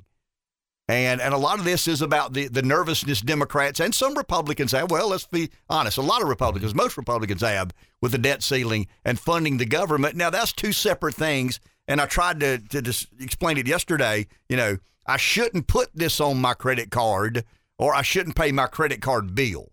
But the debt ceiling is not I shouldn't put it on my credit card. The debt ceiling is I shouldn't pay the bill. But Charles is exactly right. Since 1997, we've averaged 4.5 continuing resolutions per year, stopgap funding, omnibus bills. We've not governed the way our founders intended us to govern. We've not properly appropriated dollars. And I hate to be redundant, but I'll do it again because our listeners are in and out. There are 12 appropriation subcommittees in the House. They include Agriculture, Rural Development, Food, Drug Administration, Commerce, Justice, Science, and Related Agencies, Defense Spending, Energy and Water Development, Financial Services, Homeland Security, Interior, Environment, and Related Agencies, Labor, Health, and Human Services, Legislative Branch, Military Construction, Veterans Affairs and Related Agencies, State Foreign Operations, Transportation, Housing, and Urban Development, and Related Agencies. There are 12 subcommittees that are to vet whether or not to authorize this money to be spent on this program or capital expenditure, whatever it is. I've done it at the county level. I've seen it at the state level. And both of those entities, government agencies, operate under a balanced budget amendment. Philip Lowe will have to tell some group no. When Philip on the Ways and Means marks up a budget and Philip creates a line item, and Philip's job is going to try to do what? Go to bat for his constituency. Lowe is on the Ways and Means. He and Jay Jordan in the House will work together to prioritize what needs to be spent, but they'll be in constant communication with the Speaker and the Ways and Means, other members of the Ways and Means, and they'll probably ask for too much, but they'll get told no. Somebody on the way, and when they get told no, Lowe Jordan will have to go to their constituency. Let's say the county needs money for something. Hypothetically, let's say the city requests for the state to help bail them out on their negligence of the critical infrastructure that is water. And they need $200 million. That's their number, $200 million to fix the water. They go to Lowe and say, we need $200 million to fix the Lowe. Lowe says, I can't get you $200 million. No way in the world. There's $8 million in some of these federal programs. I might can get a match here or a match there. So Philip will be forced to tell the city of Florence, no, we don't have $200 million to give you. It's not a matter of whether you were negligent or not. I don't have that much money. I'm sharing some of these tax revenues with other members of the Ways and Means. So it leaves the Ways and Means. It goes to the Senate. Mike Rickenbaugh has a list of priorities, things he wants to do for his district. But guess what? Both of those men will have to do. They'll answer to the bottom line. They will have to tell someone, no, you can't get this much. If the city of Florence were a federal water agency, somebody would figure out a way to not say no, but rather borrow the money to make up whatever the margin is to get them to whatever number it is they need. That's how you end up $31 trillion in debt. You don't appropriate properly, and you don't tell anybody no. And the reason the Congress doesn't want to do that, it's easy to win elections when you told everybody yes and you didn't have to vote on anything that enlightened the American public about the money we're spending that we don't have. I mean, imagine if your options as a member of Congress were either I tell Freehold no, or I tell the American people we're spending and I'm supporting $1 trillion a year that we don't have. And eventually that debt comes home to roost. I mean, imagine the options there. But if you can skirt those options, if you don't have to answer and be held accountable to that reality, it's easy to be a member of Congress. It's hard to be a member of the General Assembly because you got to tell people no. That there's a balanced budget amendment. You don't deficit spend. Imagine Washington having to operate like a local or state government where Lindsey Graham said, I can't vote for this omnibus bill, despite what might be in it for Raytheon, despite how hawkish I may be and how much I believe in national security. I can't vote for this bill because we don't have $1.7 trillion. I mean, it's not even an option. But in Washington, it's la-la land. It's make-believe, and that's what some of these holdouts are saying. Let's get back to reality. Let's get back to practicality. Give me some representation on the Rules Committee that will allow these bills and amendments to be debated as they should. Let's get back to affording these 12 appropriation subcommittees the authority to spend or not. That's the entire argument. And once again, and I think most will agree with this, there are a handful of holdouts who want to be famous. There are a handful of holdouts who want to write a book or have a television show or a radio show. They want to be a celebrity. They see this as an opportunity. But I know Ralph Norman well enough. Ralph is serious about this debt. Chip Roy is serious about these rule committees. Now, does he want 4? Has McCarthy agreed to give him 3? I don't have any idea. I mean, I'm not privy to those sorts of debates. I mean, that's some of the caucus meetings. And those get, I mean, they're very concessionary in nature. Will you concede this? Yeah. How about that? No. Okay. If you don't do that, I think I could get 2 more to go. I mean, that's politics, the art of politics. But the art of politics has been lost in Washington because there's not the responsibility to spend money like Lowe and Jordan and Rickenbaugh have. And I'm not patting those guys on the back, but they have a much harder job at the state level. Because once again, when they get requests that you know, include $1 billion worth of expenditures, and they're only able to get $400 million, there's $600 million that they've got to go tell somebody no. That's the way it should work. What is government's priority? When the Defense Appropriation Subcommittee gets together, and the Defense oversees funding for the military, the intelligence community, other national security-related agencies. What if Lindsey Graham sat on that defense? Oh, he's a senator. What if Jeff Duncan? Jeff would be a bad example because he's a fiscal conservative. I mean, Jeff's one of the guys that believes we've got to get back to budgeting is the way we should. But it's odd that we as Republicans only have 20 willing to hold out in the name of fiscal sanity. The Democrats make no bones about it. They're in lockstep. If Hakeem Jeffries became Speaker of the House, and I said earlier the number's not 218, it's 213, McCarthy has 0 chance to get 218. 0. He has a 1 in 3 chance of getting to 213. And if he gets to 213, Jeffries is at 212. There's no Republican going to vote for Hakeem Jeffries. So 13 with a certain number of present votes makes Kevin McCarthy Speaker of the House. That's probably their strategy. Can we get to 213, have enough presence where that is the majority of people voting by a candidate or for a candidate by name? That's where we are. But the American people have not been told that some of this debate is about appropriations. Some of this debate is about the Rules Committee. Now here's the travesty or the sad part of all this. Charles cares. Everybody's called into this show cares. How many Americans today don't even know we're having a debate about a speaker? Take it a step further. I mean, 50% of Americans today probably have no idea we're having this, you know, first in a 100-year debate about who the Speaker of the House of Representatives is going to be. What percentage of Americans understand that some of the holdouts are requesting things that government's supposed to do anyway? That's the travesty in all this. The voter engagement, the apathetic American public have allowed these people to skirt responsibility. If you are informed enough to hold these people accountable, they would probably be forced to not to at least do a budget since 1997. Guys, we've averaged 4.5 continuing resolutions per year for 25 consecutive years. We've deficit spent every one of those years. We're deficit spending to the tune of about $1 trillion annually. And we profess to be the world's superpower. That can't be the case. You can't square that up. Let's go to the phone. Jim in Florence. Good morning, Jim.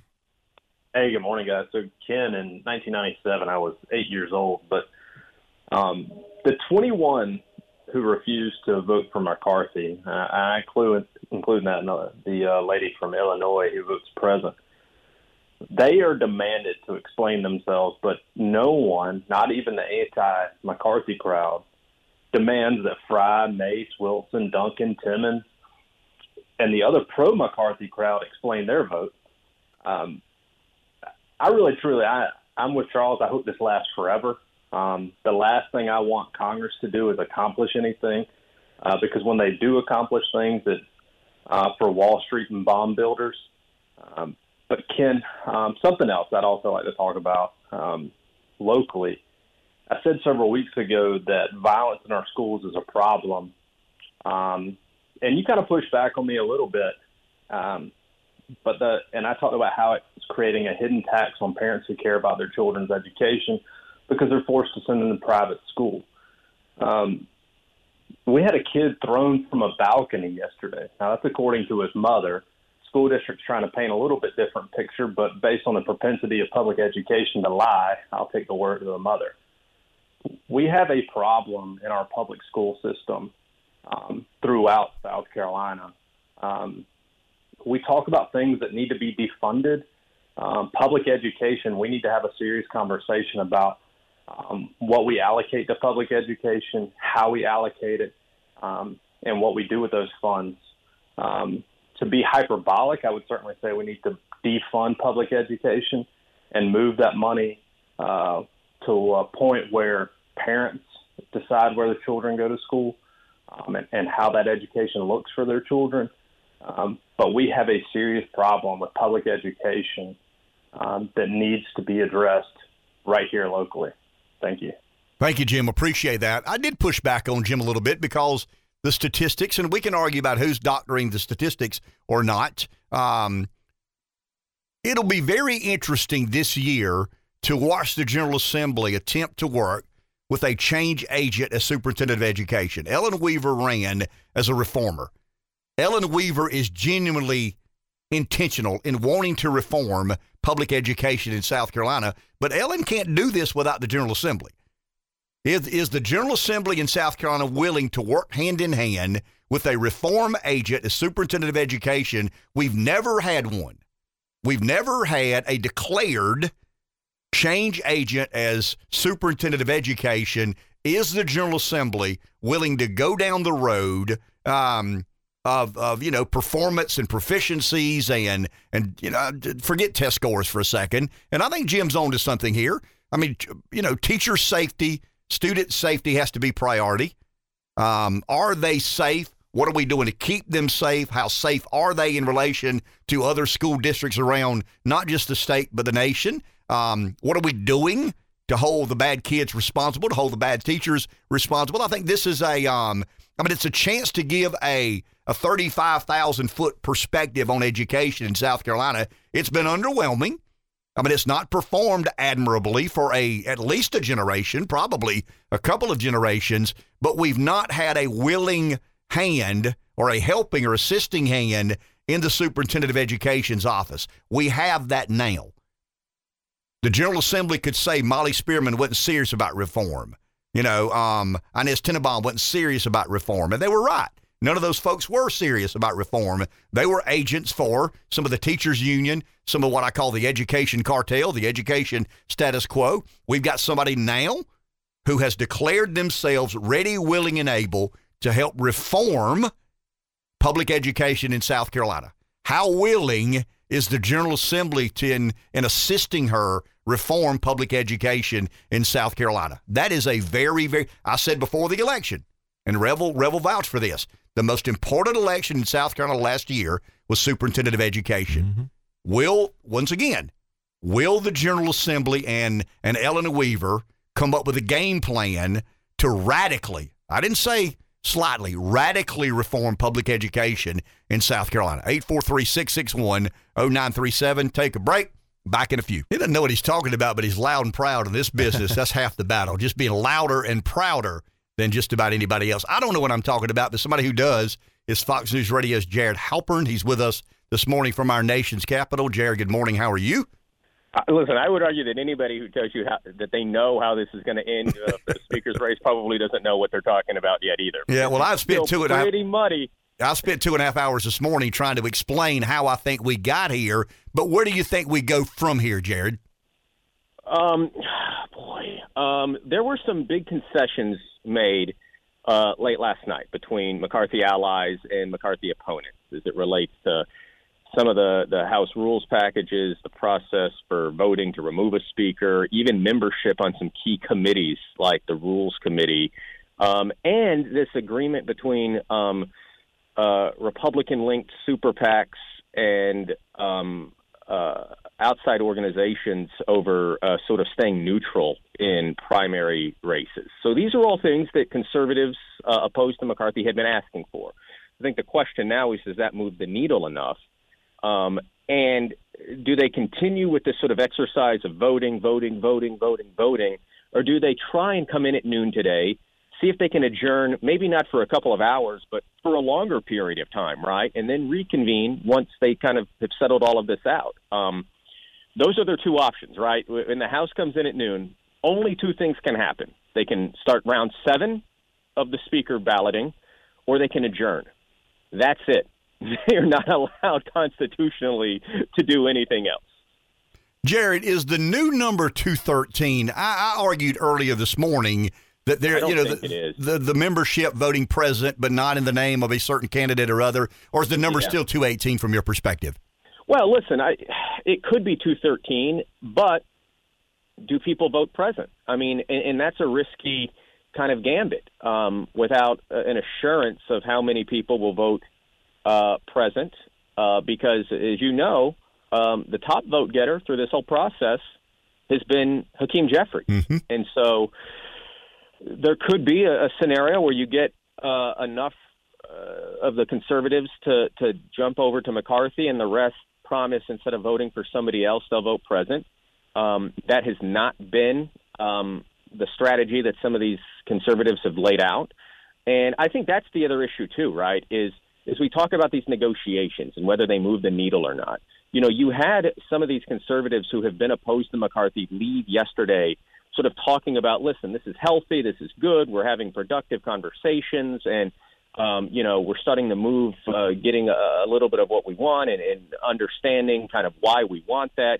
At the same time, Matt Gaetz, who has been a very vocal critic of Kevin McCarthy, said that he'll vote all day, all night, all week, all month, as long as it takes, and never, he said, for Kevin McCarthy. So does that mean voting present, or does that mean actively voting for somebody else? And if that's the case, is he sort of voting, is there an agreement to vote in a block? Is everybody kind of individuals at this point and on their own? That's why I say that if you kind of know how this is going to end, it's really just a guess. But you're right. There is a scenario in which 213 would be enough for Kevin McCarthy. But, you know, as we've seen with Democrats holding firm and not voting present, like they're here, right? They're not absent. They are here. It could be a risky gambit. You know, one of the interesting parts, Jared, and I'll say this and let you go. To me, there's two factions of the holdouts. There are those who are attention seekers. They want a television show, mm-hmm. a radio show, write a book. But there's a couple of guys that have made a legitimate, principled debate about why they're not comfortable with McCarthy. I hope the majority of Americans pay attention to that and not these 3 or 4 that are out there trying to make a name for themselves by being a member of Congress. Well, listen, I think that that's one of the frustrations, too, from a lot of rank-and-file Republicans, right? Those who are supportive of McCarthy, who are eager to get to work, who have said that you know, we don't know if we make these concessions if that's even going to be enough, right? And that, I think you're right. You're speaking to a lot of frustrations that I have heard from most of the Republican conference. Keep in mind, most of the Republican conference, the overwhelming majority of the Republican conference, more than 200 members of the 222-member Republican conference have voted for Kevin McCarthy. And they have argued that we are in a position now where you have about 10% who's able to grind everything to a halt. And for what, right, if the concessions that are being made still aren't enough? Well explained. Thank you, Jared. Appreciate your time. Thank you. It's kind of an interesting, I mean, there's two sources, John Decker, Jared Halpern, both have agreed somewhat, I think, tell me if I'm wrong, that today's first vote is a big deal. And I think Jared even said they may not vote at 12 today, go, you know, vote and adjourn and go back to work and try to make these concessions. And I think you tell me, Rev, I mean, you're an observer of this as I am. Freehold, you are as well. But there seems to be factions within the faction. And by that I mean there seems to be easily identifiable members of Congress who like the attention.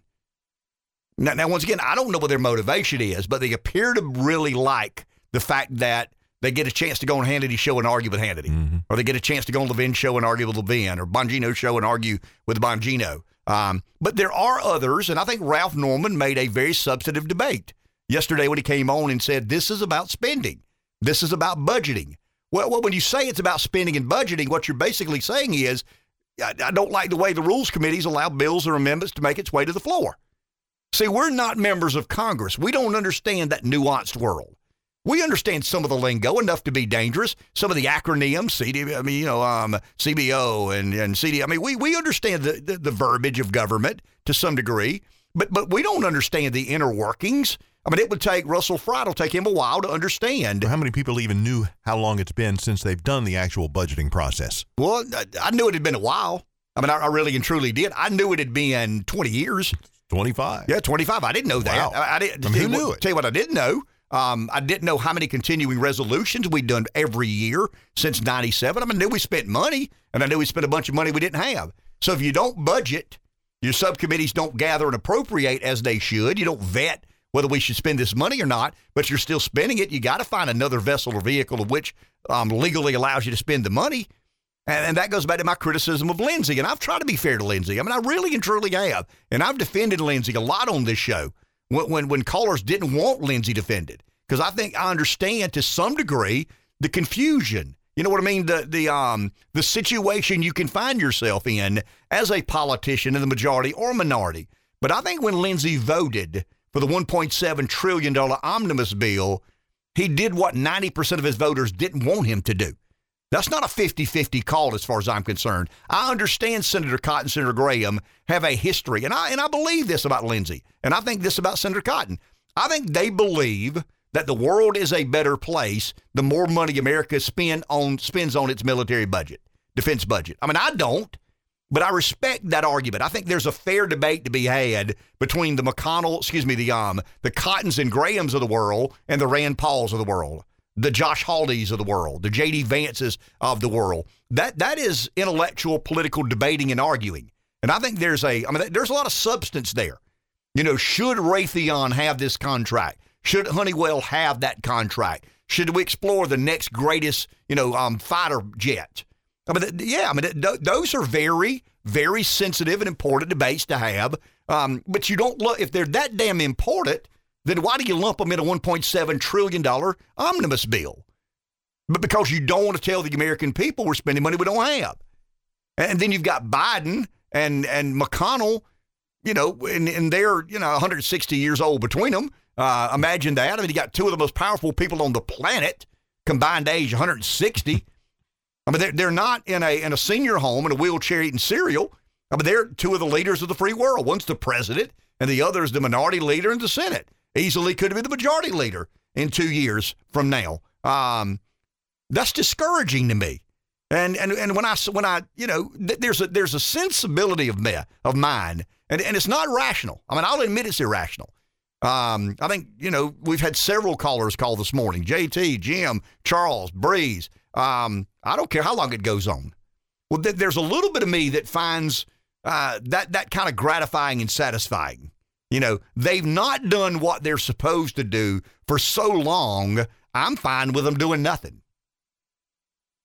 But it's going to damage the Republican brand if the debt ceiling passes and we don't pay our, so, you know, let's see what happens. I mean, I would imagine they'll barricade the state parks, and you know how they'll always make it a penalty and punishment to the American public because they can't get their fiscal house in order. They punish us by not allowing us to go to, you know, to Yellowstone National Park or some of the other beautiful national natural assets and resources plus those that we have. Good photo ops for mainstream media. Okay, sure. See what the Republicans have done again. I just think there's an expansion within the Republican Party that centers itself on America first. And I think when you look at defense spending, there's a lot of criticism by Republican voters about the amount of money we spend in the name of American imperialism. That's my, you know, I didn't coin that phrase, but I think it's appropriate. That's kind of what we're in the business of doing. Lindsey and Cotton, to their credit, and I'll give them both credit for this, they've been consistent. I mean, any time that Tom Cotton has had a chance to increase spending in our defense budget, he's done it, and he's justified it in his own way. Lindsey, same way. But how do you defend allowing, if you think that is so important, how do you defend it being lumped into $45 billion going to Ukraine? An increase in defense spending higher than what the White House requested. How do you legitimize that? How do you validate the principle of government and your job as a senator when that one is in a $1.7 trillion omnibus bill? I mean, if the American people knew how to take serious or not what government's doing, it'd be funnier than Seinfeld. But the majority of us don't. The majority of us are too busy watching Seinfeld, living our lives, raising our families, working our jobs, doing what it is we enjoy doing. And every now and then a moment happens every 100 years. And I wish we would better engage, more highly engage, be more in tune with understanding exactly why the American public will believe what these 20 people are doing because CNN says this is what they're doing. The Wall Street Journal says this is what they're doing. And I do believe there's some self-serving in play here. I do believe there's some publicity seeking in play here. But I also think the Chip Roy, Ralph Normans of the world see our country heading into the financial abyss. And the only way to stop that is to play a hand every chance you get. And they've got a chance to stop a speaker from getting elected that they believe will continue business as usual. Take a break. Back in just a minute. 843-661-0937 is our number. Let's go to the phone. Someone's there. Daphne and Dylan. Good morning, Daphne. Good morning. Ken, you said yesterday that people that are in the Senate count on you forgetting because they're in office for 6 years. Well, unfortunately, people like me don't forget. The thing that Lindsey Graham did, and he's been doing forever, is the fact that you say he signed on to a $1.7 trillion bill. He, in fact, has signed on to over $3 trillion that Biden has spent. Because if you recall, he went on the houseboat with Manchin, came back, signed on to the infrastructure, non-infrastructure bill that only spent less than 10% on infrastructure. You got to understand that 90% was on the new green energy deal, and that Lindsey Graham, even when Obama was president, he signed on to the cap and trade bill. I got a letter in my possession where he touted every talking point of all the Democrats on the cap and trade. Also, in the Senate, if you vote for culture, it's like voting for a bill. And he voted for culture on everything the Democrats wanted to bring to the floor. Also, he voted for every Obama nominee, no matter how bad they were. He, McCain, and Rubio helped Obama fund and arm ISA. They went to the Turkish border and met with the leader of the ISA, who they called rebels, and then helped arm them. So what I think we ought to do is every politician, every person that runs for office, we ought to find out exactly how much money, how much assets they have, and then at the end of their term, go into everything they have accumulated since they've been in that office. That would solve some problems, okay?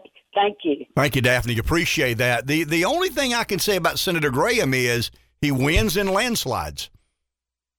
I mean, you can say, well, he did this and he did that, and he let us down here and he let us down there. Every 6 years, Lindsey puts his name on a ballot, and he wins in a landslide. He's avoided a quality candidate. He's been better funded. He's a consummate insider. I mean, whatever. I mean, there are a lot of angles of which to look at Senator Graham's career, and he's had a love-hate relationship with the Republican primary voter of South Carolina. I mean, Lindsey knows that. Lindsey's a very capable, smart, savvy politician. He's somewhat of a survivor. He's not the quintessential conservative. I mean, there are certain conservative proclivities he has, and there are other that he's not so conservative. The thing with Lindsey right now is I think his heart is in kind of a globalist interventionist mindset. I mean, historically, that's where Lindsey's been. And once again, guys, I think there's a fair debate. I mean, I'm an anti-globalist, anti-interventionist, but I know that there's another side that can rationalize their position as easily as I can. It's not like whether we appropriate or not. I don't know how you defend the way we've operated in Congress. I mean, I don't know why we believe that 4.5 continuing resolutions every year since 97 is reasonable. I mean, that's crazy. I mean, anybody with half a brain knows that. But if we're going to sit down and argue, you're on one side of the table, I'm on the other. I'm an anti-globalist, anti-interventionist Republican. You're a globalist, interventionist Republican. There's some debate there. I mean, there's some meat on that bone. There's some seriousness to that discussion. But in an age and era of Republican politics, where it seems that the energy and enthusiasm is on the side of the anti-intervention, anti-globalist mindset, Lindsey still has a relevant role in our politics. And, I hear Daphne loud and clear. I hear it every day. I mean, I don't walk around many days that I don't bump into somebody who asks me what my opinion of Lindsey Graham is.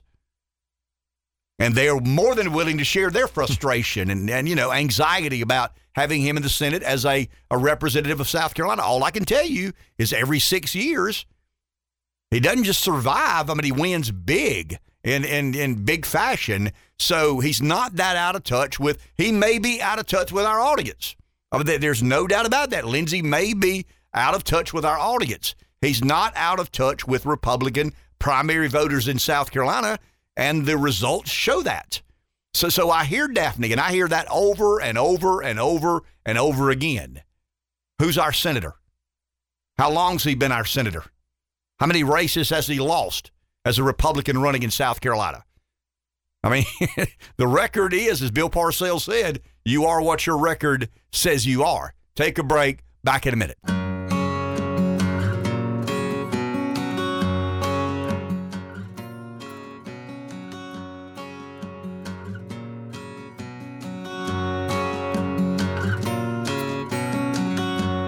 Baby, here I am again, kicking dust in the canyon wind, waiting for that sun to go down. Made it up Mulholland Drive, hell-bent on getting high, high above the lights of town. You and tequila make me crazy, run like poison in my blood. One more night could kill me, baby. One is one too many, one more is never enough. 843-661-0937. We're going to do better in 2023 than we did in 2022. We were spectacular at about everything. But there were a couple of things that we said that with a straight face. We probably needed to tighten up a bit on. And one is the place for the music. We weren't quite as consistent on our music. We'd get gommed up and jammed up and sideways with phone calls and you aggravating cusses who won't call in and say so much about, you know, how you see the world and not give the host his proper time. A lot of times we'd schedule a guest right at 9:05 and we didn't want to make them wait. Yeah, correct. I mean, we'd have a guest from Fox News and we want to be respectful of their time and not play. But we've got to get more consistent. You've told me for a long time that one of the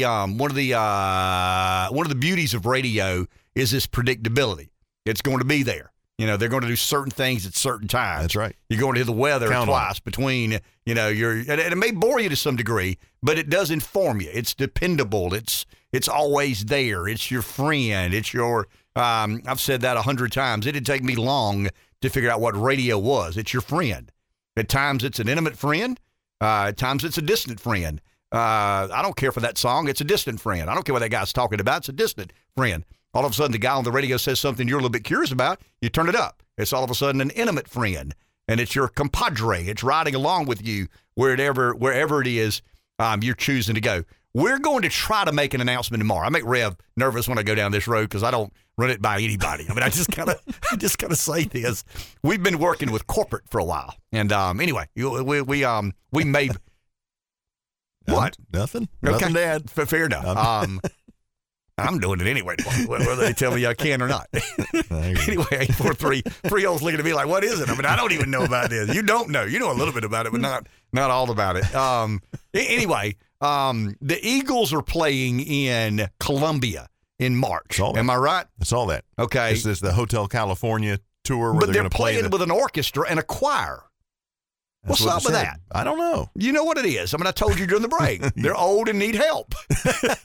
And they've got a choir. I mean, when you're in your 70s, and they're well in their 70s by now. I mean, Glenn Fry's deceased.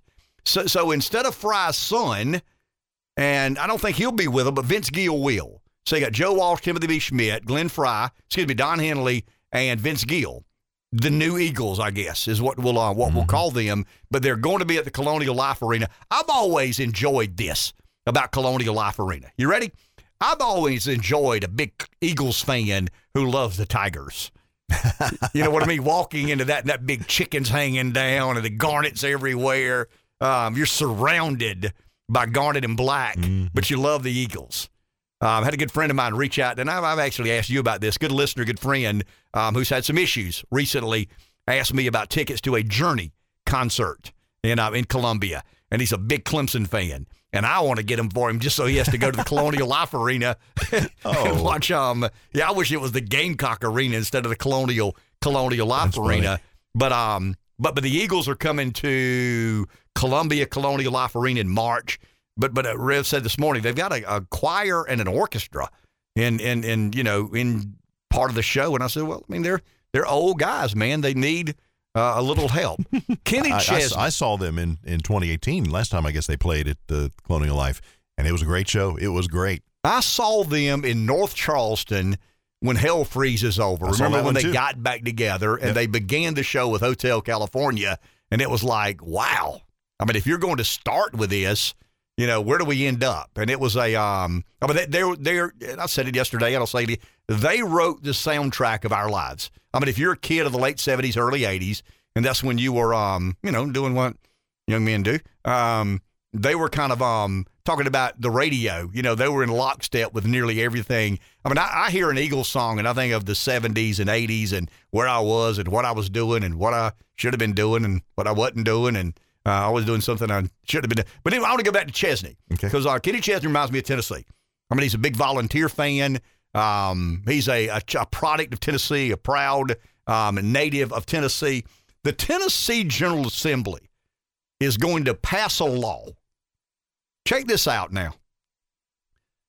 Tennessee General Assembly is going to pass a law that if you are found guilty of felony DUI, and as a result of that charge, the parent of a kid is killed, you're responsible for child support. In other words, you've orphaned a kid. You were drunk, got behind the wheel of a car driving. You ran into or ran over a parent of a kid, and killed that kid, you're now responsible monetarily. The parent. You now have a monetary responsibility for caring for that kid. Here's my point, though. How? I mean, how, if you run over a parent or have an accident that includes killing someone, you're drunk, you're charged with DUI or DUI homicide. How do you, I mean, if you go to prison or jail, how do you make money to sustain or support the kid? You see where I'm headed? I mean, unless you're a trust fund baby, unless you've got a $1 million 401k. I mean, most of us don't. I mean, most people are doing what? Working as hard as they can to make ends meet and provide for their family and hope to have a little bit left over when you're too old to work. But the majority of people, so I understand the concept. What do you think of that? I mean, what do our listeners think of that? Frio, what do you think of that? I mean, you haven't said much today. But I mean, if you're in the state of Tennessee and you're driving a car while drunk, and you run over a person and you kill that person, you run into another car and kill that person, and that person is the parent of a child, you have a financial responsibility to that child. But how do you meet that financial responsibility if you're incarcerated and don't have the ability to make money? What do we think of that? Well, and wouldn't it come down to insurance companies really at some point? I don't know. I mean, I don't know. I mean, are we going to have a rider? I mean, is there, as part of your policy or coverage, it includes this Tennessee law? Things usually do end up. So the insurance policy will have a provision that's exclusive to Tennessee that says if you run over the parent of a child and you're drunk, you don't have to worry about paying out whatever the child support is. I mean, in essence, you're paying child support. It's odd to me, and I understand the concept. The concept is you chose to drive drunk, and there's a choice. And you ran over the parent of a kid, and that parent was going to be financially responsible for caring for that kid. Well, the parent can't now. So instead of making the state, I guess, responsible for caring for the kid, now you've got an offender who has to be. I mean, what does a rough and tumbling New Jersey guy think of that? I agree with both you. And Dave said, here's the thing. We pay so much money for insurance, and we almost get nothing out of it other than, like, we get to keep our car on the road. How about we make a good portion of what we pay going to specific stuff like that? Now, just kind of an interesting. Mm-hmm. I just found it was interesting. And when Ken Chesney, the concept actually makes some sense. I mean, from a humanistic standpoint, and somebody caused the death of somebody that wouldn't have otherwise happened. Okay, in this scenario, and yes, there is now. There's, I mean, this is the result, and you have a child that doesn't have a parent and the ability to provide for that child. So how do you see that? How do you even that? I'm with you. I'm 1,000% with you until you incarcerate the perpetrator of the crime. Right. How does that criminal, if they go to jail, how do they make the money to meet the obligation of responsibility? In other words, the General Assembly says if you don't care for this kid, you're breaking the law. But look, I made a grave mistake. I got behind the wheel of a car. I was drinking. I ran over somebody. I killed them. I orphaned a kid. I mean, that's the most terrible mistake I've ever made in my life. But now you're telling me I'm breaking the law because I'm not providing for the kid. But you got me in prison. You got me in jail. What are the charges? I mean, I'm not a lawyer, nor am I a law enforcement agent. I'd love to hear from somebody out there who is. What is the penalty for someone who gets in a car behind the wheel of a drunk driving when someone is killed? I mean, what is the punishment or penalty? How many years in jail? How good a lawyer? What sort of consequence is there for making that fatal mistake? Well, aren't the involuntary manslaughter rules, they differ from state to state, correct? Yeah, sure they do. No question about it. There are certain states that are a little bit more lenient. There are certain states that are incredibly rigid. I mean, obviously, it's a crime to get behind the wheel and drive while drinking. I mean, there's no doubt about that. I mean, we've made that clear. So the first step is deciding to get behind the wheel of a car while intoxicated. I mean, that's breaking the law. But the extreme is getting behind the wheel of a car while drunk and running into someone and killing that someone. So all of a sudden, that is not the most extreme scenario. The most extreme scenario now is getting behind the wheel of a car drunk, running in or over someone and killing them, and them being a parent of a child.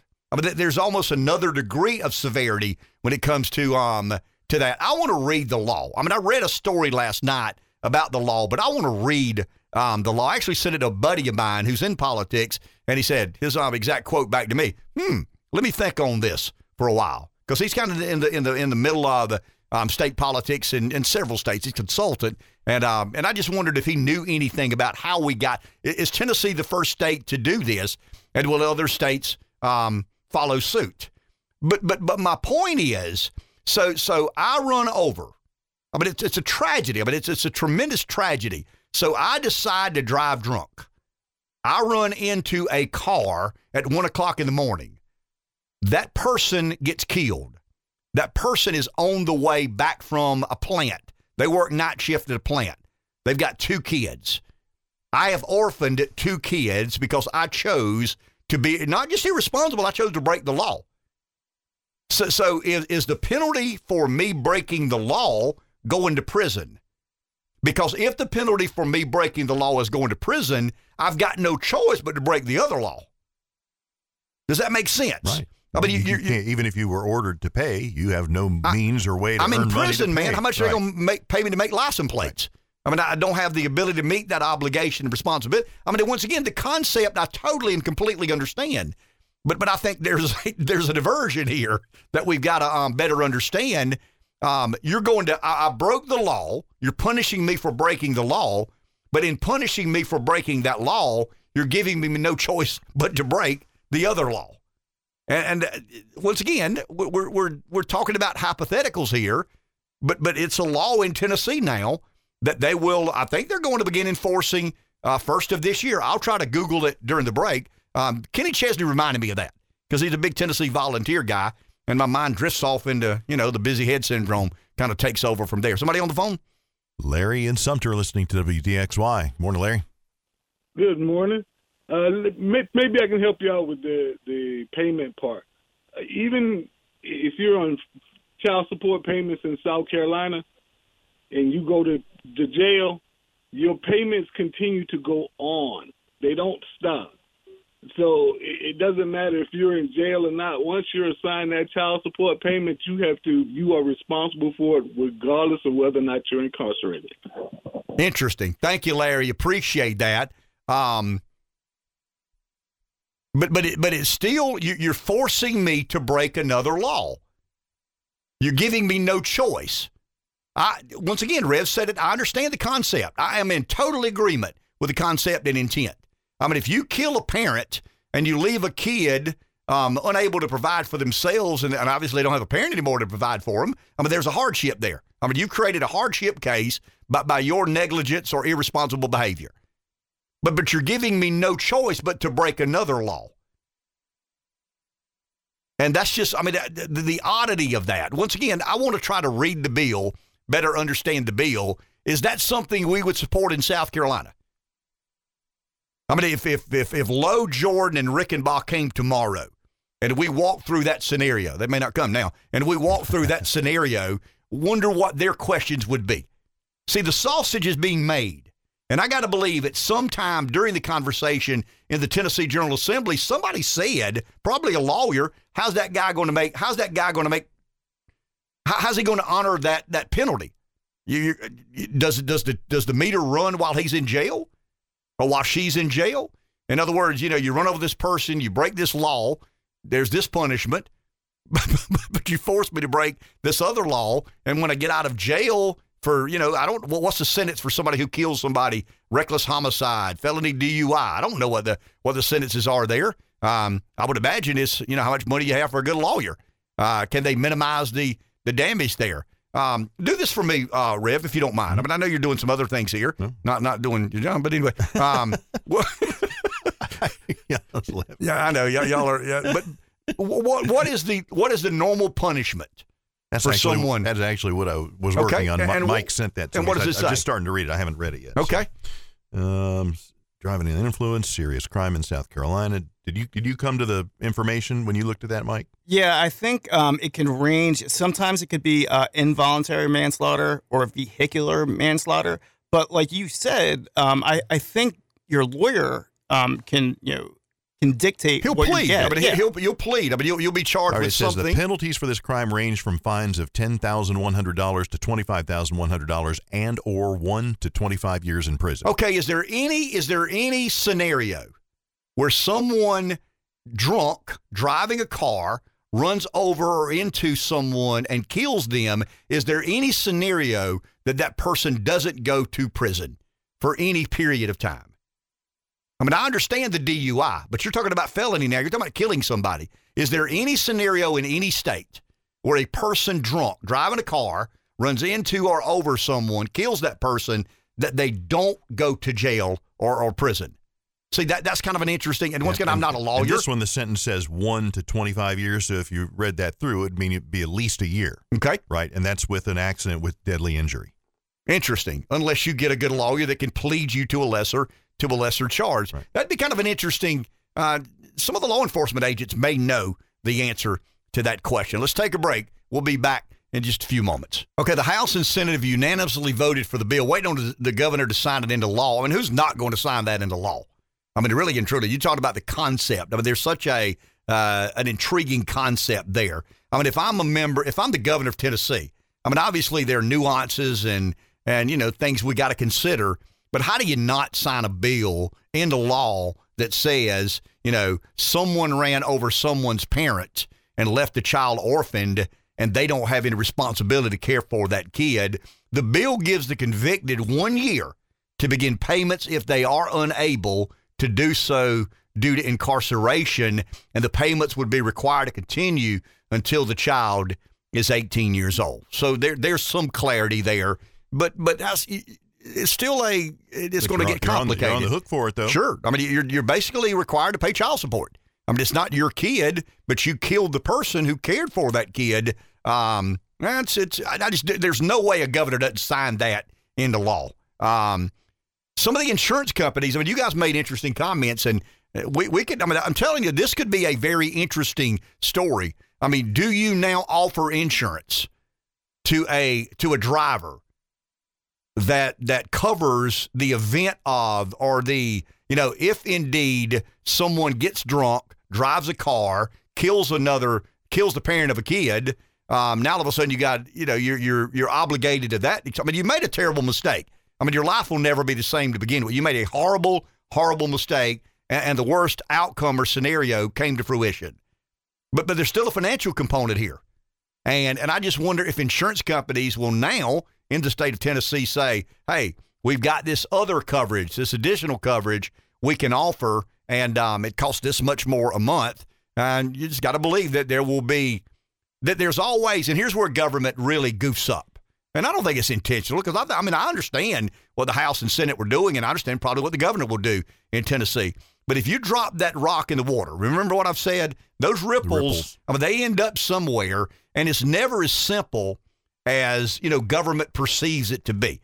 It'll eventually get complicated. And sooner or later, I would argue, the insurance companies will lobby the Tennessee General Assembly to insist to require everybody to have, some sort of coverage that does include, I mean, it's another way for insurance companies to make an extra buck or two or three. So eventually that'll probably be where we end up, some modification of insurance, automobile insurance, that forces everybody. It doesn't matter if you drink or not. And I know you Baptists don't, but it doesn't matter if you drink or not, you'll still be required to, have this additional coverage, because once again, the Tennessee General Assembly in its infinite wisdom decided to do, to do this extracurricular legislation to some degree. 843-661-0937 is our number. On a totally different subject, and because we've had some inquiries, but the state flags are flying at half-staff today, mm-hmm. and some people were asking why that is. The governor has ordered state flags at half-staff, correct? Joe Taylor was a city council member in Columbia, but he was a former commerce secretary under Mark Sanford. I could tell a couple of Joe Taylor stories. Joe was very friendly, very kind, gracious to me when I ran for lieutenant governor. I had several visits with Joe in his office in Columbia. He was a business guy. He was an advocate for South Carolina. He was a kind of an aggressive person, being a business-minded guy, didn't always fit in government, got real frustrated at the lack of business friendliness in the city of Columbia recently, ran for city council, got elected. But I would argue that the state flags, or excuse me, the flags are at half staff because of Joe's service as Commerce Secretary under Governor Mark Sanford.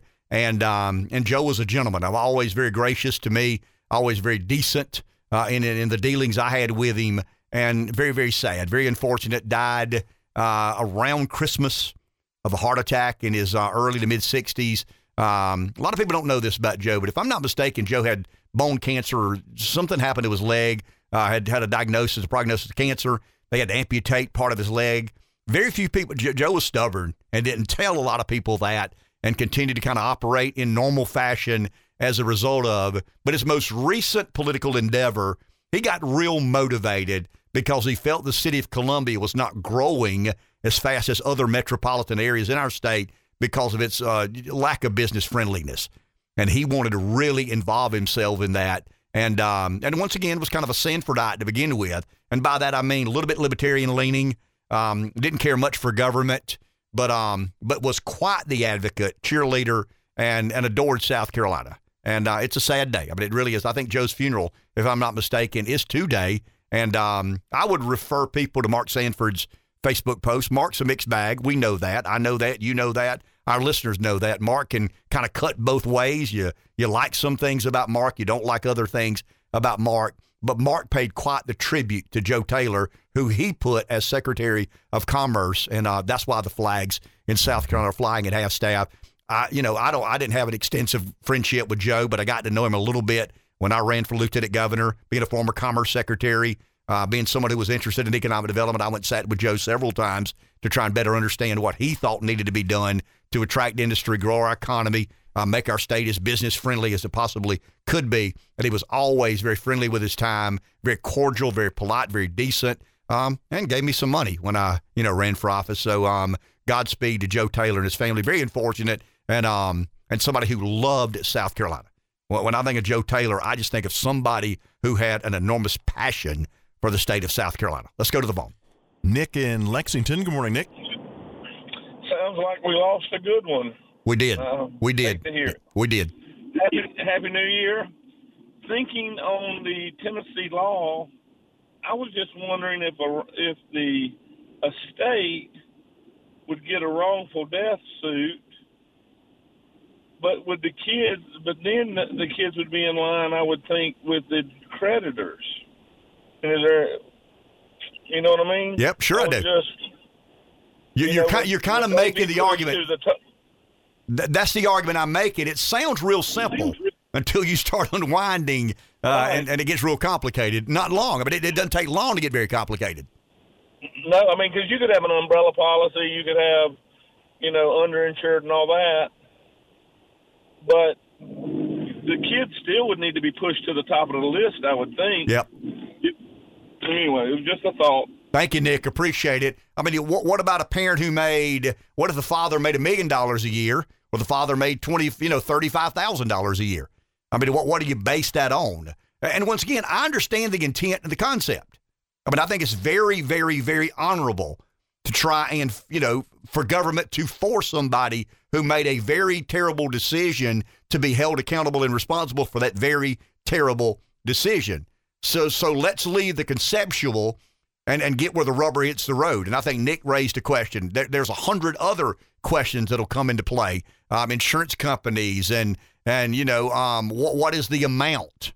Who collects the amount? What if the person is a repeat offender and incarcerated for 10 years? What happens then? Once again, the concept is just typical government. I mean, words, my father once told me, and I'll never forget it, I've repeated it over the airways, I would always go to him with a business proposal, and it would be numbers on a sheet of paper, and he'd always tell me in his own way, son, I've never seen a damn sheet of paper that wouldn't accept ink. You can write any number you want to on a sheet of paper. You can tell me $1 million or 100,000 or 5 million. I mean, it'll all go on a sheet of paper. What will it do? And I think very often politicians are guilty of sincerely. I mean, I think there's sincerity here, trying to do the right thing, and it looks great on paper. But as the great philosopher Mike Tyson once said, you know, what happens when somebody gets hit in the mouth? Everybody has a plan until they indeed get hit in the mouth. And it took Nick, 2 seconds to come up with a very reasonable concern. And I think there will be, you know, other multiple concerns. What led to this? I think there was an actual, it's called Bentley's Law. That leads me to believe that there was some family member involved in this. And according to USA Today, 28 people are killed in drunk driving accidents every day, which is about 10,000 people annually that die. But it would be an honor. Well, here you go.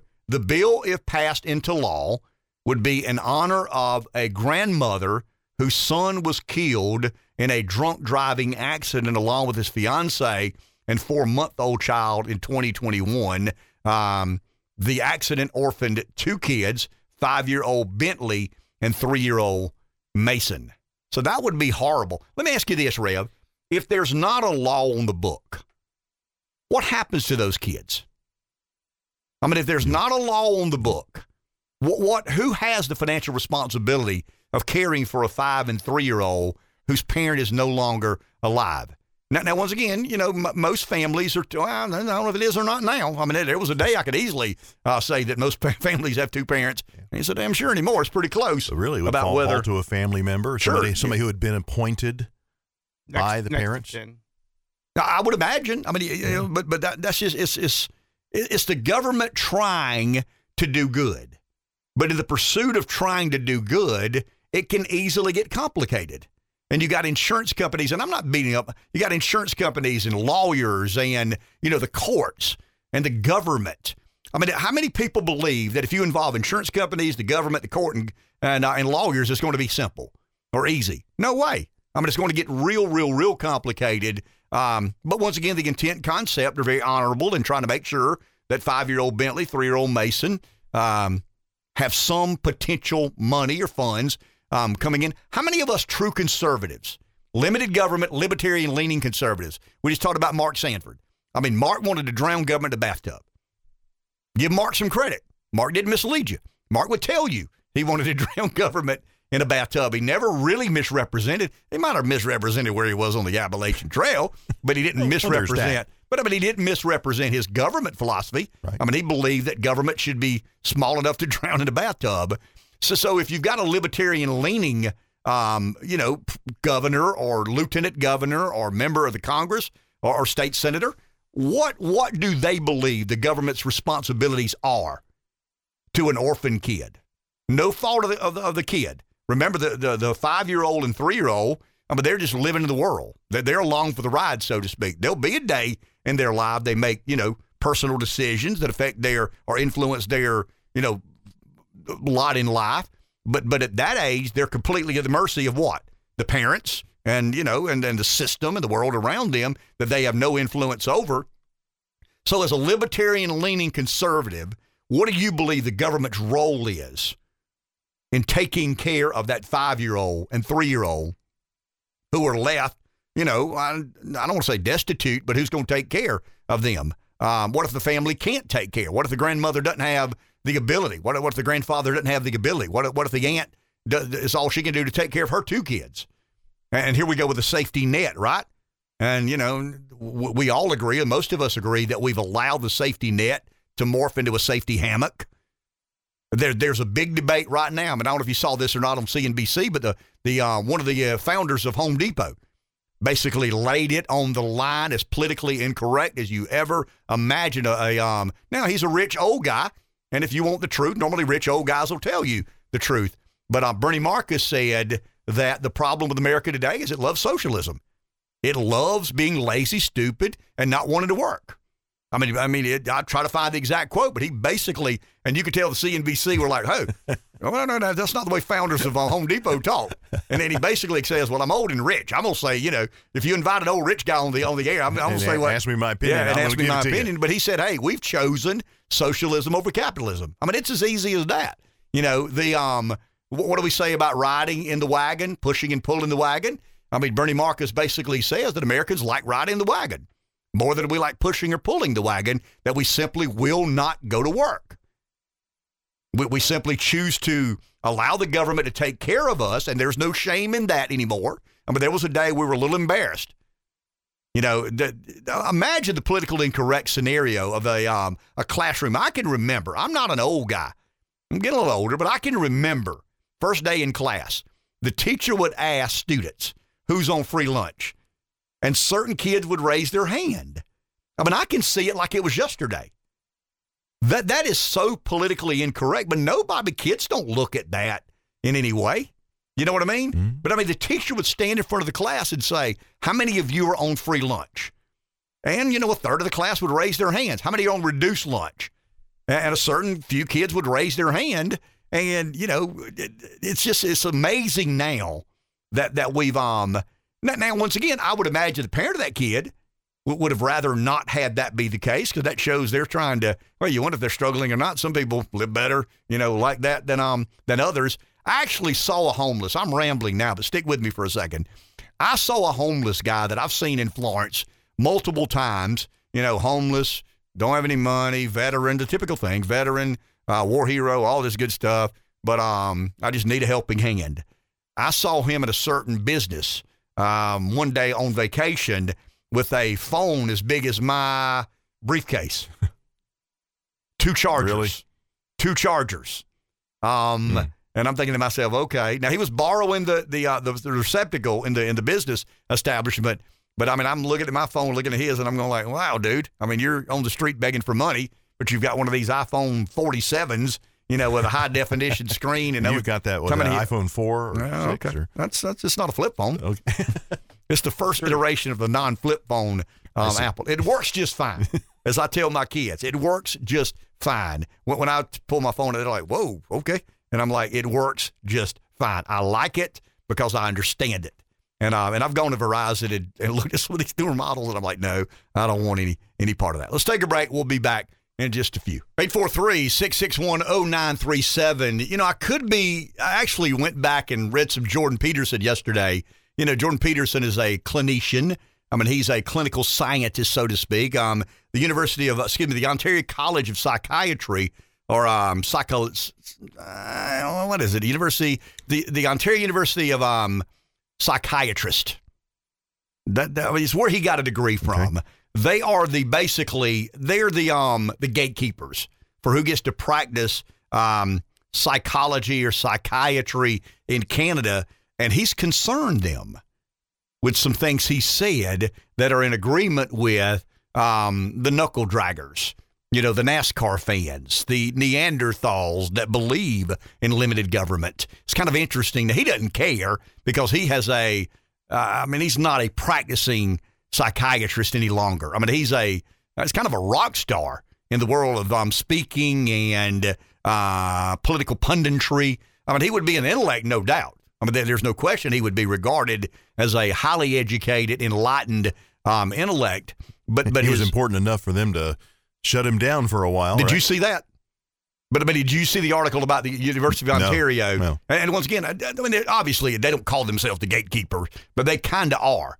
They can actually ask to have your license revoked, and you know that makes them the gatekeeper as far as I'm concerned on who gets to practice as a psychologist or a psychiatrist and who does not. But it'll be interesting because they're arguing. They basically want him to agree to go to some sort of forgiveness training class and take back some of these things. What is it? Sensitivity training, you know, to be more sensitive of those who have a liberal worldview, because he's been kind of a blunt guy recently and lately. I'll tell you, Peterson is one of these guys that we need on our team. And I hate to say this, but we've got teams. I mean, it's not we're all in this thing together.